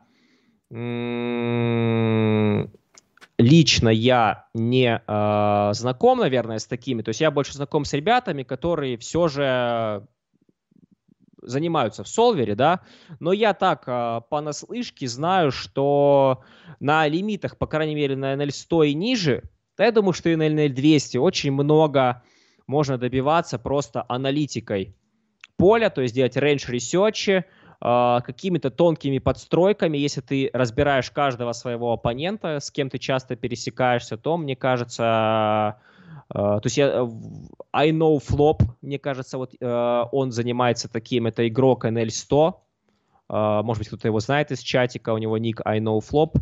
Вот, мне кажется, он играет в таком стиле, он показывает очень хороший винрейт. Но, может быть, я ошибаюсь. Может быть, я ошибаюсь. Вот, но такие игроки точно есть которые mm-hmm. ни разу не открывали солвер, которых, у которых просто неплохо поставлена логика принятия решений, и они умеют, ну, может быть, там хорошо эксплуатить какие-то статы, хорошо понимать тенденции поля. Они, у них очень большой наигрыш, за счет этого они чуть-чуть лучше некоторые споты понимают. Я думаю, что игрок, который катает 20 тысяч раздач в месяц, ему будет тяжело усвоить а, тенденции поля, чтобы стать топ-регом этого поля. То есть нужно реально много катать. Если ты не хочешь заниматься много в солвере, то тебе нужно реально много катать, чтобы ты что-то и мог иметь какое-то преимущество над своими оппонентами. То есть, иначе говоря, обуч, обучался во время игры. Да, причем катал достаточно вдумчиво. То есть это не, я не говорю, там открыл 4 зума и играешь тысячу раздач в час тысячу раздач в час. А, вот, э, наверное, так будет невозможно обучаться. Но если ты, допустим, играешь на тех же старзах рек столы, то есть 4 штуки ограничения, мне кажется, Макс, это вот, э, вот идеальная ситуация для того, чтобы обучаться без софта. Просто старайся катать вдумчиво. Не смотри сериалы во время каток, не слушай музыку, просто катай, обращай внимание на сайзинги, обращай внимание на шоу-дауны, которые показывают оппоненты, обращай внимание вообще на то, э, на как, как реагируют на твои сайзинги э, игроки этого лимита. То есть вот так, да, так реально прокачиваться без всяких солверов и даже флапзил, да, такой дешевый популярный инструмент для средних и низких лимитов. А, так, я думаю, да, тут вот появился, что такое солвер. Я думаю, надо как-то вкратце людям, которые ну, не понимают, что такое, объяснить, что такое и research, и солвер. Mm-hmm. Ты ну, Solver, ты, Solver, ты правильно сказал, это покерный калькулятор, который просчитывает множество решений за двух игроков, да, то есть в раздаче обычно чаще всего участвуют два игрока, э, просчитывает решение и показывает, как оптимально сыграть что одному, что первому игроку, так и второму. То есть он показывает диапазоны, как с какой рукой, с какой частотой э, нужно сыграть эту руку, чтобы иметь максимально, максимальное ЕВ от розыгрыша этого руки. Вот. А, при этом ну, он использует какие-то входные параметры, типа диапазоны, сайзинги и так далее. То есть ты сам вбиваешь, вот, допустим, ты хочешь сыграть на флопе, используя сайзинг под бета. То есть солвер тебе объяснит, почему и какие руки ты должен ставить здесь за под бета, какие чекать. Ну, условно говоря. Range Research это инструмент hand to note.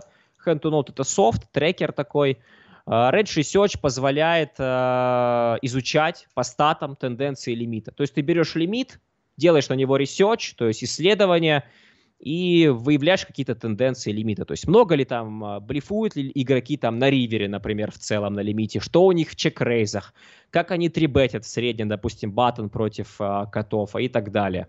Ну, по-простому, это просто сбор большого данного игрока, и с помощью этого вы просто проводите да, аналитические игрок, действия. Игрока, да, игра среднего рега этого лимита, грубо говоря. вот, среднего рега этого лимита.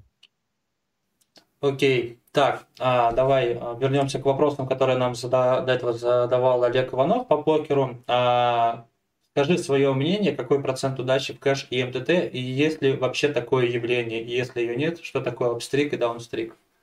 А, на дистанции э, удачи вообще нет, да, в покере. То есть на большой дистанции, то есть, ну... Давай сначала мой... обозначим для игроков все равно, чтобы понимали в циферном эквиваленте, эквиваленте, что для тебя большая дистанция, да? Вот. Ну, наверное, в кэше это пусть будет э, миллион раздач, да, в кэше, в МТТ это в МТТ сложнее, все-таки в МТТ дисперсия имеет гораздо большее значение. Я думаю, что в МТТ это десятки тысяч турниров. да, десятки тысяч турниров. Мне кажется, что там 20, 30, 40 тысяч турниров, я думаю, что какой-то удачи говорить не нужно. Понятное дело, что удача решает достаточно много в рамках одной конкретной раздачи в кэше. Например, когда ты выставляешься туз-дама, э, туз-король в карманные дамы, например, да, то есть у вас, грубо говоря, монетка, естественно, что удача велика в этой одной раздаче. Но на большой дистанции, да, то есть удачи вообще в покере не существует.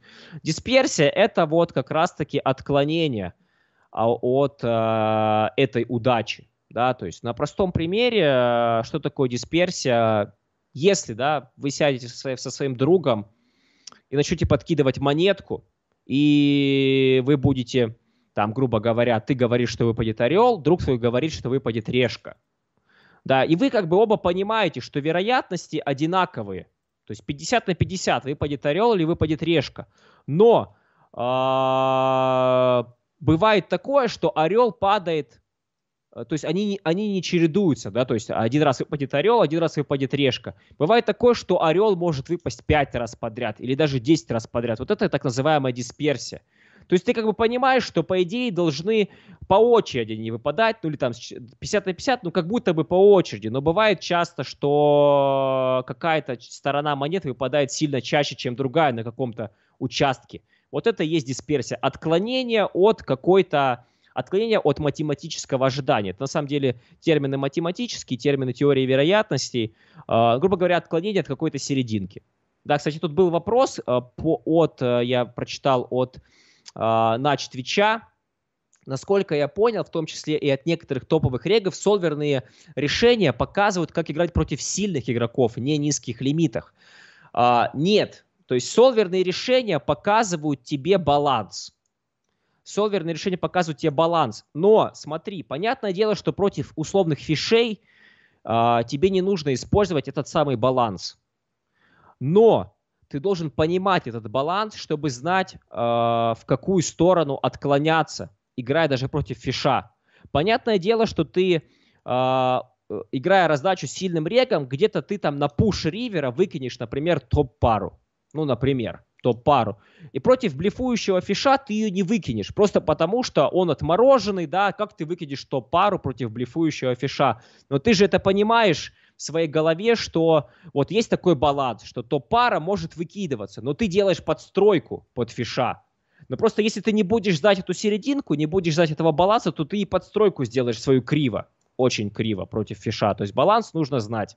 Чем лучше ты знаешь баланс, тем лучше ты будешь эксплойтить кого бы то ни было. Слушай, а ведь, кстати, по большому-то счету, ну, если обобщить очень сильно, то весь основной эксплойт а, происходит с серединой нашей, нашего диапазона. То есть, условно, угу. мы, как правило, а, все самые сильные руки все равно были бы этим, вне зависимости от того, насколько оппонент оверфолдит, угу. вне зависимости от того, насколько он телефонит. И то же самое с блефами. Всегда наилучшая часть блефов мы всегда будем блефовать. Да, ты просто у тебя смещается, есть какая-то, допустим, серединка, блефов, но ты знаешь, что если оппонент телефон, то ты свои блефы с одного конца просто урезаешь. И да, наоборот условно. прибавляешь край в Да, и, на, и наоборот прибавляешь, э, если ты видишь, что против тебя играет нит, который э, выкинет больше, например, на ривере. Но ты должен знать эту серединку, от которой ты будешь двигаться вправо или влево. То есть, по сути, если визуализировать, это некий такой ползунок всех наших рук, и мы его двигаем, и э, в зависимости от типа оппонента, и чем лучше мы понимаем диапазон да. оппонента ситуацию, тем точнее мы можем этот ползунок передвинуть, и тем точнее и лучше мы совершим да, наше ИВ. Чем лучше, мы, чем лучше мы понимаем ситуацию, тем мы понимаем лучше вот это начальное значение этого ползунка. И, и лучше понимаем, на какое расстояние его двигать, вправо или влево, в какую сторону отклоняться. Так, а, ну, поехали тогда дальше. Думаю, тему, основную тему солверов а, на этом можно закрыть. Смотри, я у тебя из постов Uh, увидел одну очень... Кстати, я вижу, что у меня с камерой, скорее всего, из-за того, что у меня сзади свет, uh, он, походу, просто камера очень плохо считывает этот свет, поэтому бывают такие микроартефакты. Если что, я сейчас, может, свет вообще включу, должно будет пропасть. Так вот, uh, у тебя была такая фраза «Я перестал засыпать с мыслями, что завтра нужно отмазать это, ну, так скажем, стрик». Э, связано mm-hmm. это было с тем, что ты э, стал менее зависим от дисперсии покера, так как перешел в КМ. А, я хочу, чтобы ты рассказал а, о той жизни, когда ты вот просыпался с такими мыслями, что мне нужно а, отмазать какой-то стрик, как ты в целом переживал свои худшие моменты и так далее. Ну вообще, вот может, расскажешь какой-то самый свой реально глубокий залив, когда ты был максимально близок к тому, что просто-напросто все, я не вывожу, я к этому не способен, я бросаю это все и так далее. То есть... Бросать все я не думал, даже в самом э, глубоком стрике, самой глубокой депрессии, потому, просто потому что я как бы прекрасно понимаю, учитывая, что я закончил вуз 7 лет назад и ни дня не поработал по, профи- по профессии, я просто сейчас понимаю, что кроме э, того, как играть в эти две карты, я больше ничего не умею, по сути. И, естественно, у меня не было мысли с этим заканчивать.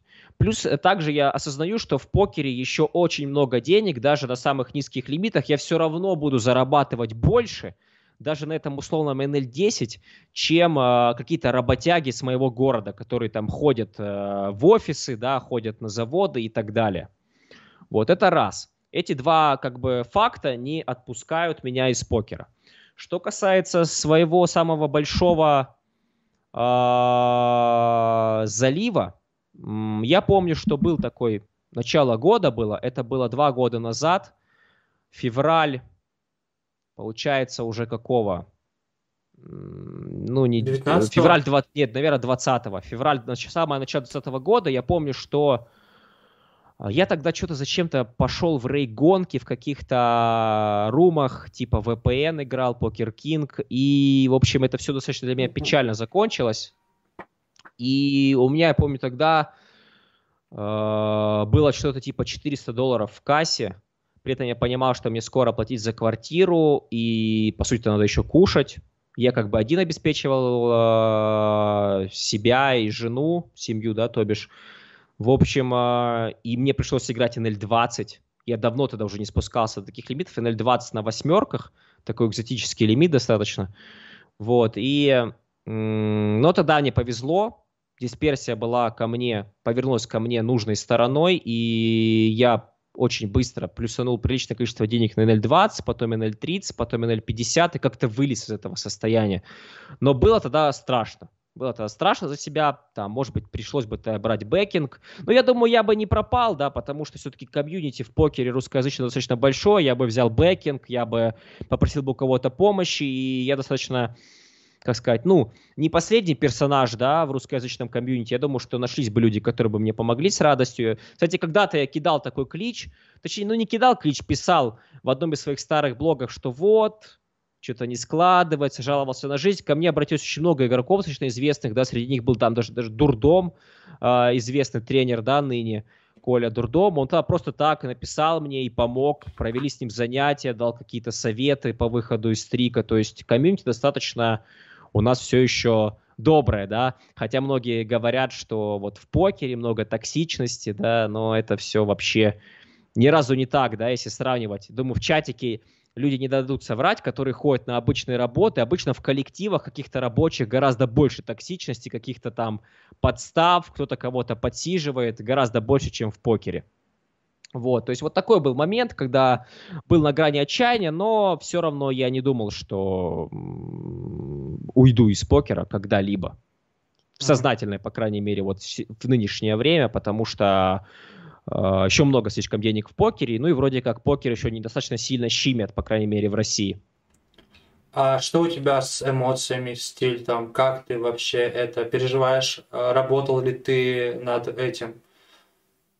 А, специально не работал, специально не работал. Я вообще придерживаюсь такого мнения, что тильт вообще сам по себе проходит, когда ты начинаешь понимать эту игру лучше. То есть, если ты понимаешь, что ты сыграл хорошо, если ты принимаешь, понимаешь, что твой соперник ошибся, то ну как ты можешь тильтовать? Да, то есть, э, ну да. Накопительный эффект не, не повезло. Нет, я понимаю, что бывает накопительный эффект, но у меня как такового тильта нет, то есть я не бью клавиатуры, не бью мышки, я просто перестаю играть в покер. Когда я понимаю, что я устал от этого дерьма, да, так сказать, э, я просто перестаю играть в покер, мне трудно сесть за компьютер, вот э, у меня так это проявляется. Э, я в раздачах практически не отклоняюсь, то есть мне нет такого, что, блин, я проиграл раздачу, все, следующая раздача иду all на 7-2 офсьют. Такого у меня нет. Вот. Э, то есть я над этим специально как не работал, может быть, я такой человек. Mm-hmm. Да, может, я такой человек, но вообще э, тильта стало гораздо меньше и переживаний, когда я начал э, активнее работать над своей игрой. То есть этот вот такой совет я могу дать любому, да, чтобы тильтовать меньше, прокачивайте свою игру. А, ну вот, слушай, я просто возьму пример себя, да. А, буквально вот э, недавно, когда я начал обратно возвращаться на, пол, на полтинники, я сыграл абсолютно дефолтную раздачу, выставился с дамами а, против тузов.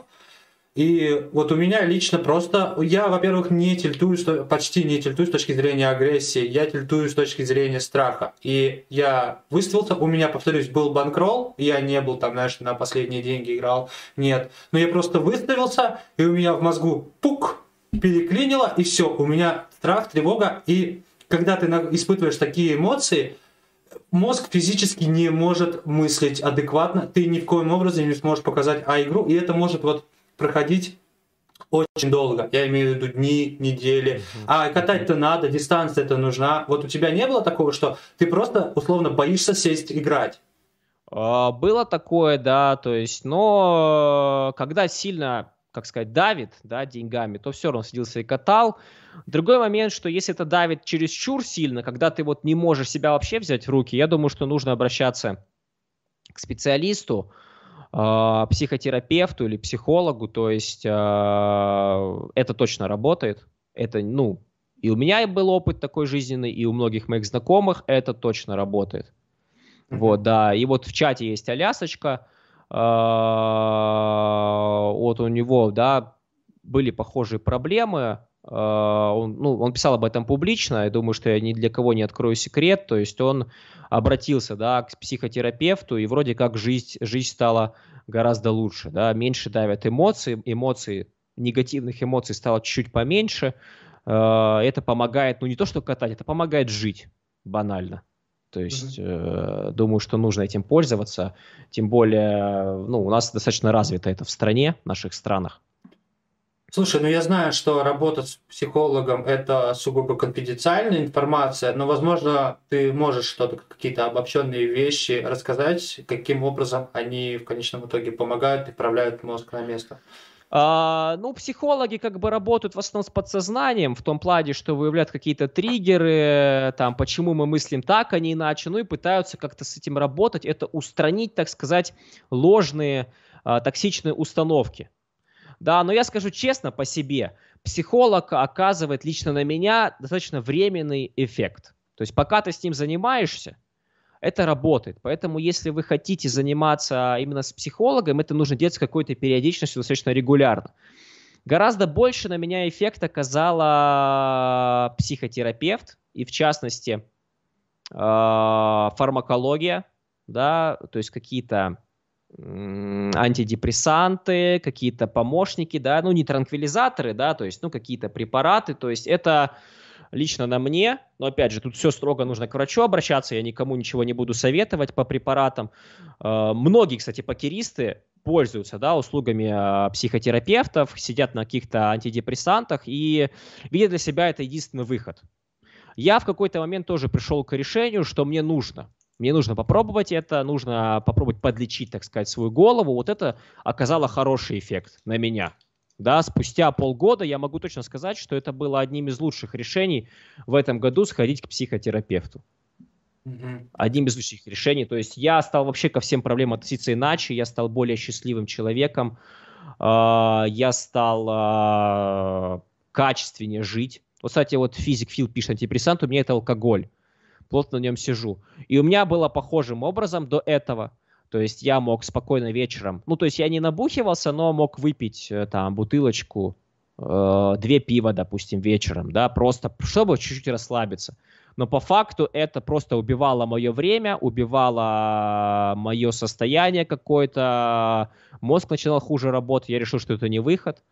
То есть пошел к психотерапевту, в итоге я как раз-таки уже полгода не пью, вообще не пью. Uh, то есть uh, это раз, и два, чувствую себя гораздо лучше. Вот человек пишет, что у меня электронная гитара и мотоцикл. То есть да, просто важно, если у вас есть какие-то увлечения, которые снимают вам стресс, это тоже будет отлично работать. У меня просто таких увлечений нет в жизни, поэтому мне пришлось вот прибегнуть к помощи специалиста. Я с другом захожу в Тарков и становится только хуже. Ну вот, э, да, нужны такие увлечения, которые э, именно приносят какие-то положительные эмоции, отвлекают, да, помогают разгрузиться. Для кого-то это спорт. Но... Для кого-то это спорт а, активный там, причем, да, там к марафону готовиться, то есть как вариант. Вот ты, кстати, как, класс, как раз классно переводишь э, по, э, тему к спорту, но первостепенно я тебя хотел спросить о медитации.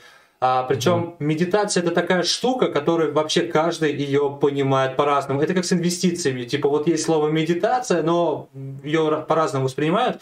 И больше вопросов типа, как этим заниматься. Ты где-то писал, что пытался, во всяком случае, uh-huh, заниматься uh-huh. медитацией. Как у тебя сейчас на данный момент с этим? А, с периодичностью, ну, с какой-то регулярностью я продолжаю медитировать э, самыми обычными методами, то есть это концентрация на чем-то, либо на дыхании, либо на окружающих звуках, либо, может быть, медитация под, под какого-то диктора или под какую-то музыку, то есть э, специальную.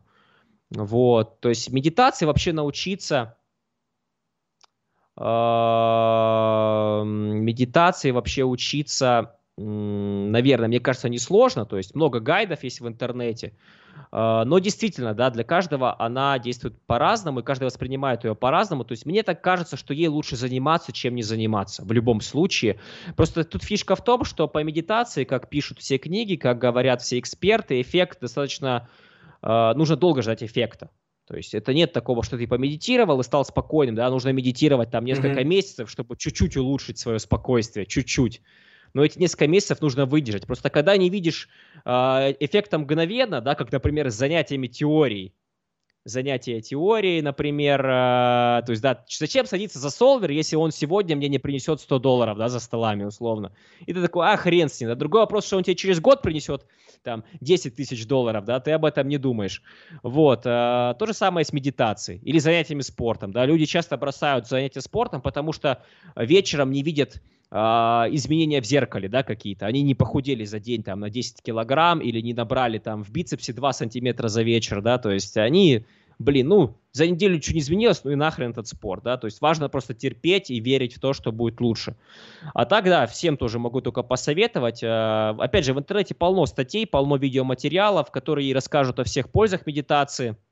Они даже научно доказаны, многие из них, такие как улучшение спокойствия, повышение концентрации, да, например.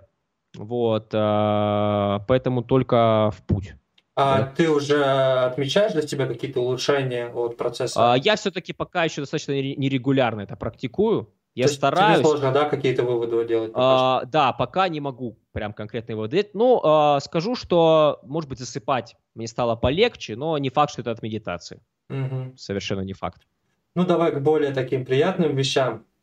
А, по-любому у тебя был момент, когда ты такой, знаешь, а, условно говоря, просыпаешься утром и такой, елки-палки, а у меня зарплата примерно 2000 долларов в месяц.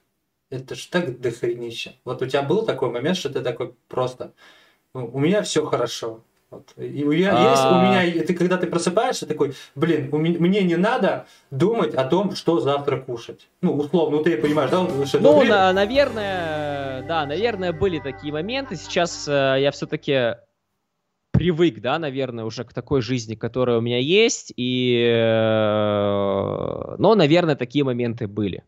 Такие моменты были. К слову, допустим, да, вот этот Новый год я достаточно дорогие подарки подготовил, и я так а, осознаю, что, блин, ну вот еще год назад, наверное, я не мог столько просто так взять и потратить, да, на, на, на новогодний э, праздник, да, хотя Новый год для меня-то, по сути, особо-то и не праздник. Э, но вообще мне такое достаточно интересное отношение к этим деньгам. Вот я вообще, у есть лучший друг, он работает программистом, у него зарплата там типа 100 тысяч рублей в месяц, и, ну, это примерно, да, полторы тысячи долларов, условно говоря. И я такой слышу, блин, сто тысяч, как это много, да, а сам понимаю, блин, а сам в этом э, месяце там заработал, грубо говоря, 400 тысяч, да, как-то, ну, как-то нет такого ощущения, да, вот мне кажется, когда человек ходит на работу и зарабатывает 100 тысяч, это ничего себе, а сам что-то тут сижу, тыкаю кнопки, там упало 400 тысяч рублей за месяц, и как-то ну, есть они и есть, да, они там где-то лежат на балансе, да, в руме, ну, то есть э, а... просто как бы, просто живу хорошо, качественно провожу время, ем качественную пищу, покупаю качественные там какие-то товары, да, в общем-то, в общем-то, так и жизнь поменялась. Как-то к этому я привык, сейчас такого нет, что я просыпаюсь с утра и как-то об этом думаю. Возможно, если я когда-то все это потеряю, я, наверное, буду вспоминать, да, эти времена, но сейчас такого нет. Но в целом, мне кажется, что мы, покеристы, немного по-другому относимся к деньгам, потому что это наш, в первую очередь, инструмент. Это mm-hmm. именно то, с чем мы оперируем э, в общем и целом. Поэтому у нас, наверное, ну, реально, не... мы всегда рассматриваем наши деньги э, с точки зрения такого банкрола. Всегда есть там какой-то банкрол. Вот. Мы, наверное, э, слушай, наверное, будет э, высокомерно сказано, но покерист, наверное, в общей своей массе более э, финансово грамотен, нежели просто человек, так как э, ему приходится этими деньгами напрямую оперировать в каждый день и достаточно не, слабыми такими суммами. Uh, да, наверное, согласен. То есть, опять же, успешный покерист, подчеркиваю, давно понимает важность банкролл-менеджмента, да, у него чуть-чуть другое отношение к деньгам, у него чуть отнош... другое отношение вообще ко всем своим действиям в жизни, он уже начинает, знаешь, мыслить через призму э, ЕВ, да, вот какое ЕВ у меня с того, что я там пойду и побухаю с друзьями, да, если э, это э, из-за этого я потеряю хорошую ночь там в покере, да, там субботнюю ночь, то там он уже начинает вот в такими ключами мыслить, да, что вот где ЕВ больше. А, и также в, в банкролл, да, где вот э, как-то распределение денег, финансовая, общая финансовая грамотность, наверное, у покеристов в целом повыше, чем у других людей, которые там работают, э, зарабатывают там какие-то, ну, средние деньги для региона, но берут кредиты на айфоны, да, условные. Ну, мне так кажется. То есть mm-hmm. это же ошибка. Слушай, не очень хочу как бы лезть в деньги, поэтому вопрос построю таким образом. Скажи, а тебе хватит, чтобы просто ну, плюс-минус комфортно прожить 50 тысяч рублей на месяц? Ну, без излишеств? Нет, нет, Уже не нет. хватит. Вообще никак не хватит. Минимум, э, да, я могу сказать, то есть э, минимум 100. Минимум 100, и то это без, без, э, мне кажется, без излишеств. Да? Кто-то, наверное, в чате посмеется. То есть, понимаете, я не езжу по путешествиям. Я ну, то есть у меня в основном это еда, да, там, опять же, я не каждый день в ресторане кушаю, но вот как-то 100 тысяч у меня постоянно уходит. Во-первых, ребенок очень много денег отнимает, эти все памперсы, это все очень дорого. Э, качественная еда тоже стоит дорого, какое-то мясо, да, там, то есть сейчас вообще все дорожает. Э, ну, то есть 100к рублей, это полторы тысячи долларов, это вообще минимум. Минимум-минимум. Не знаю, как... Хотя раньше я э, писал когда-то в блоге, что одной тысячи долларов мне, думаю, хватит всегда с головой сейчас уже вот не хватает. Слушай, ну вот у меня лично присутствует некий страх, я не хочу, ну, стараюсь не выходить за... Все равно выхожу, но стараюсь не выходить за некую там вот сумму, типа, мол, что uh-huh. всегда буду тратить энную сумму денег, и все. И мне стран, страшно перейти, мне страшно жить в большем комфорте, чем я жил до этого, потому что, ну, я же жил раньше, ничего, как бы не помер, все у меня нормально. И вот боюсь привязаться к этому хорошему, что обратно я уже, я же понимаю, что покер это не навечно. И на моем веку я до конца своей жизни покером вряд ли смогу заниматься. Вот. Uh-huh, uh-huh. А, поэтому я боюсь как-то а, улучшать свою жизнь. И для жены, например, это тоже не очень хорошо. Но тем не менее у тебя что-то подобное было, что ты боишься привязаться вот к этой к новой э, зоне комфорта, более, так скажем, дорогой, да, наверное, так будет uh-huh. правильно.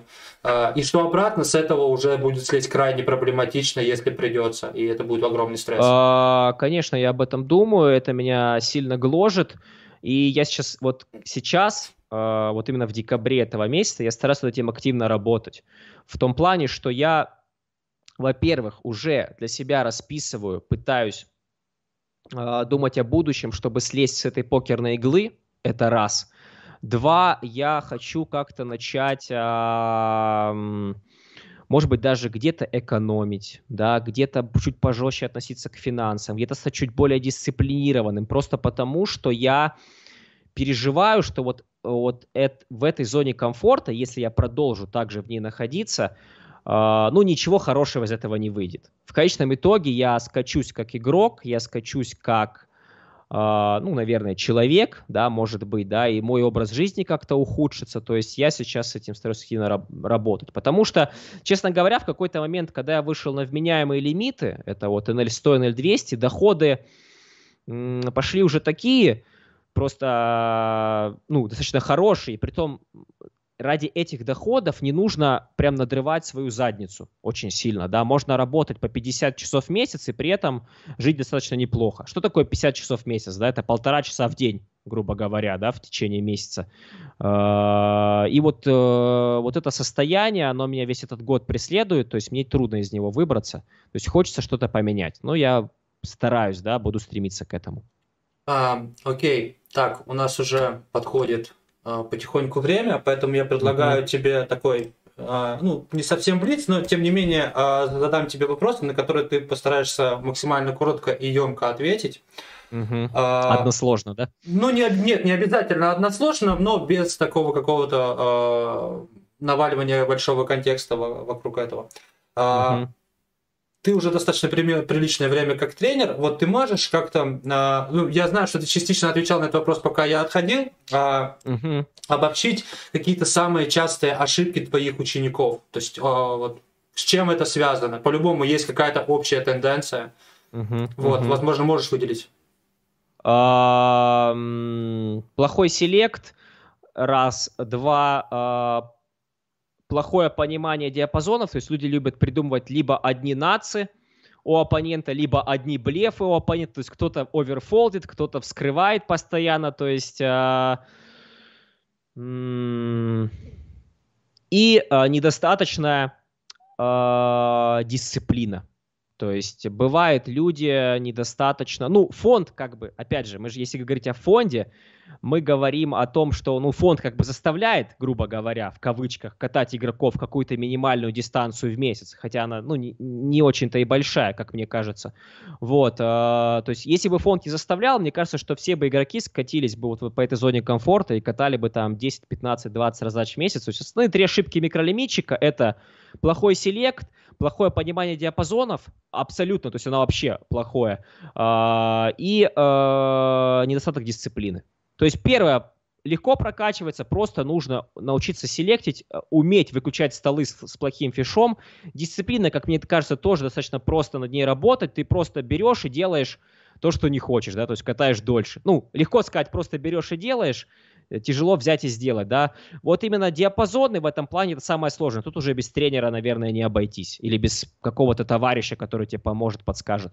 Угу. Ну и следующий вопрос вытекает э, из предыдущего. Можешь сформулировать какие-то качества человека, не навыки, а именно качества, там, возможно, врожденные, которые лучше всего помогут человеку в рамках становления как профессиональный покерист? То есть, Вообще... обобщить, обобщая, да, а, что в твоем понимании, каким качеством должен обладать талантливый игрок в покер? Uh, ну, я немножко не верю в талант, да, хотя он по факту есть. Uh, то есть, опять же, я об этом говорил, просто кому-то потребуется там 100 часов на изучение покера, а кому-то 10 тысяч, да, вот в этом будет и разница. Но в первую очередь самое важное качество – которое не только для покера важно, а для любой деятельности, которой ты занимаешься, будь то игра на гитаре или там что-то еще, это самодисциплина. Если ты не умеешь просто взять себя в руки и делать то, что ты должен, но ты при этом знаешь, что это тебя к какому-то результату приведет, то тогда навряд ли ты чего-то добьешься. Чего-то добьешься. То есть, а, то есть самодисциплина. То есть mm-hmm. уметь делать то, что ты должен. Я бы так ответил. Одно качество, это вот самое главное. Ну и заключительный вопрос. А какие ты перед собой цели ставишь только в рамках покера на ближайшее время? Вот именно не связанные со стримами, фондом, э, ну, тренерством и так далее, а вот именно у тебя же по-любому есть какие-то прям цели, чего ты хочешь добиться. Возможно, у тебя есть потолок лимита, который ты считаешь, что ну вот до него я могу дойти и так далее. Угу. Возможно, на какой-то а... доллар в час больше выйти. А... Честно говоря, а... ну я уже в конце года, я себе расписал очень много целей. К слову, я их в январе обязательно напишу об этом в своем блоге. Подписывайтесь на мой блог, да? Сейчас будет ссылочка в чате, я надеюсь. Вот. Э, касательно покера, цель достаточно простые. У меня они в первую очередь связаны с дистанциями. Я хочу катать значительно больше, чем я катал в этом году. Э, хотелось бы уделять покеру минимум 150, именно катки 150 часов в месяц. Вот, это основная моя цель. По лимитам я цели себе не ставлю. А, я, опять же, общаясь с некоторыми игроками достаточно высоких лимитах, я вижу, что и на NL 1000, и на NL 2000 все еще есть фиши, реги все еще есть, которые очень много а, ошибаются, очень есть много регов, которые так называемые бамхантеры, то есть там с низким WWSF, играют э, fit or fold, попал, не попал в руку. То есть я э, по лимитам считаю, что потолок еще ого-го. Да, где? Ого-го, где а, для меня, то есть а, вообще по лимитам не ставлю. Хотелось бы, конечно, подняться, хотелось бы все-таки на NL 500 закрепиться, хотелось бы убрать этот NL 100 в конце концов из своей жизни, но каких-то конкретных целей. Главная цель на следующий год это 150 часов в месяц, при этом продолжая заниматься остальной своей деятельностью, там, фондом, стримами э, и так далее. А, ну, на этом тогда будем заканчивать. А, ну, я на один вопрос отвечу, потому что, думаю, ты, Саня, уже на него не ответишь. Хотелось бы 10 долларов в час кэш, реально ли а, на микролимитах NL2? А, нет, скажу, нереально. А 10 долларов в час – это микс лимитов 25-50 со средним винрейтом 8-9 ББ на 100. В таком случае можно иметь около 10 долларов в час. На да, более да. ранних лимитах нельзя. Вот. Угу. Ну, в любом случае, спасибо тебе, Сань, спасибо вам большое, что пришли и посмотрели. Надеюсь, было вам интересно и познавательно. А, да, тебе большое спасибо, что пригласил. А, спасибо за хорошие, интересные вопросы. Надеюсь, ответами своими я не подвел. Ну и Нет. спасибо, да, всем, кто, а, всем, кто слушал. Да, надеюсь, было хотя бы не скучно. Да. Будет ли еще подкаст, честно говоря, не знаю, но все зависеть будет от вас, насколько вам сильно это понравилось, насколько вам это интересно. А, вот. Но, тем не менее, на этом всем спасибо. Увидимся на портале CardMates, а также не забывайте заполнять заявки для вступления в фонд, кому это интересно. Всех рассмотрим, всех э, по возможности примем, научим э, и непосредственно станете профессиональными. Во всяком случае, мы сделаем все, чтобы вы стали профессиональными покеристами. На этом я прощаюсь. Всем еще раз спасибо. Всех с наступающим Новым годом. Э, я думаю, да, что ребят. увидимся мы уже в 2022 году. Вот, поэтому еще раз всем пока и удачи. Всем, всем пока, ребят.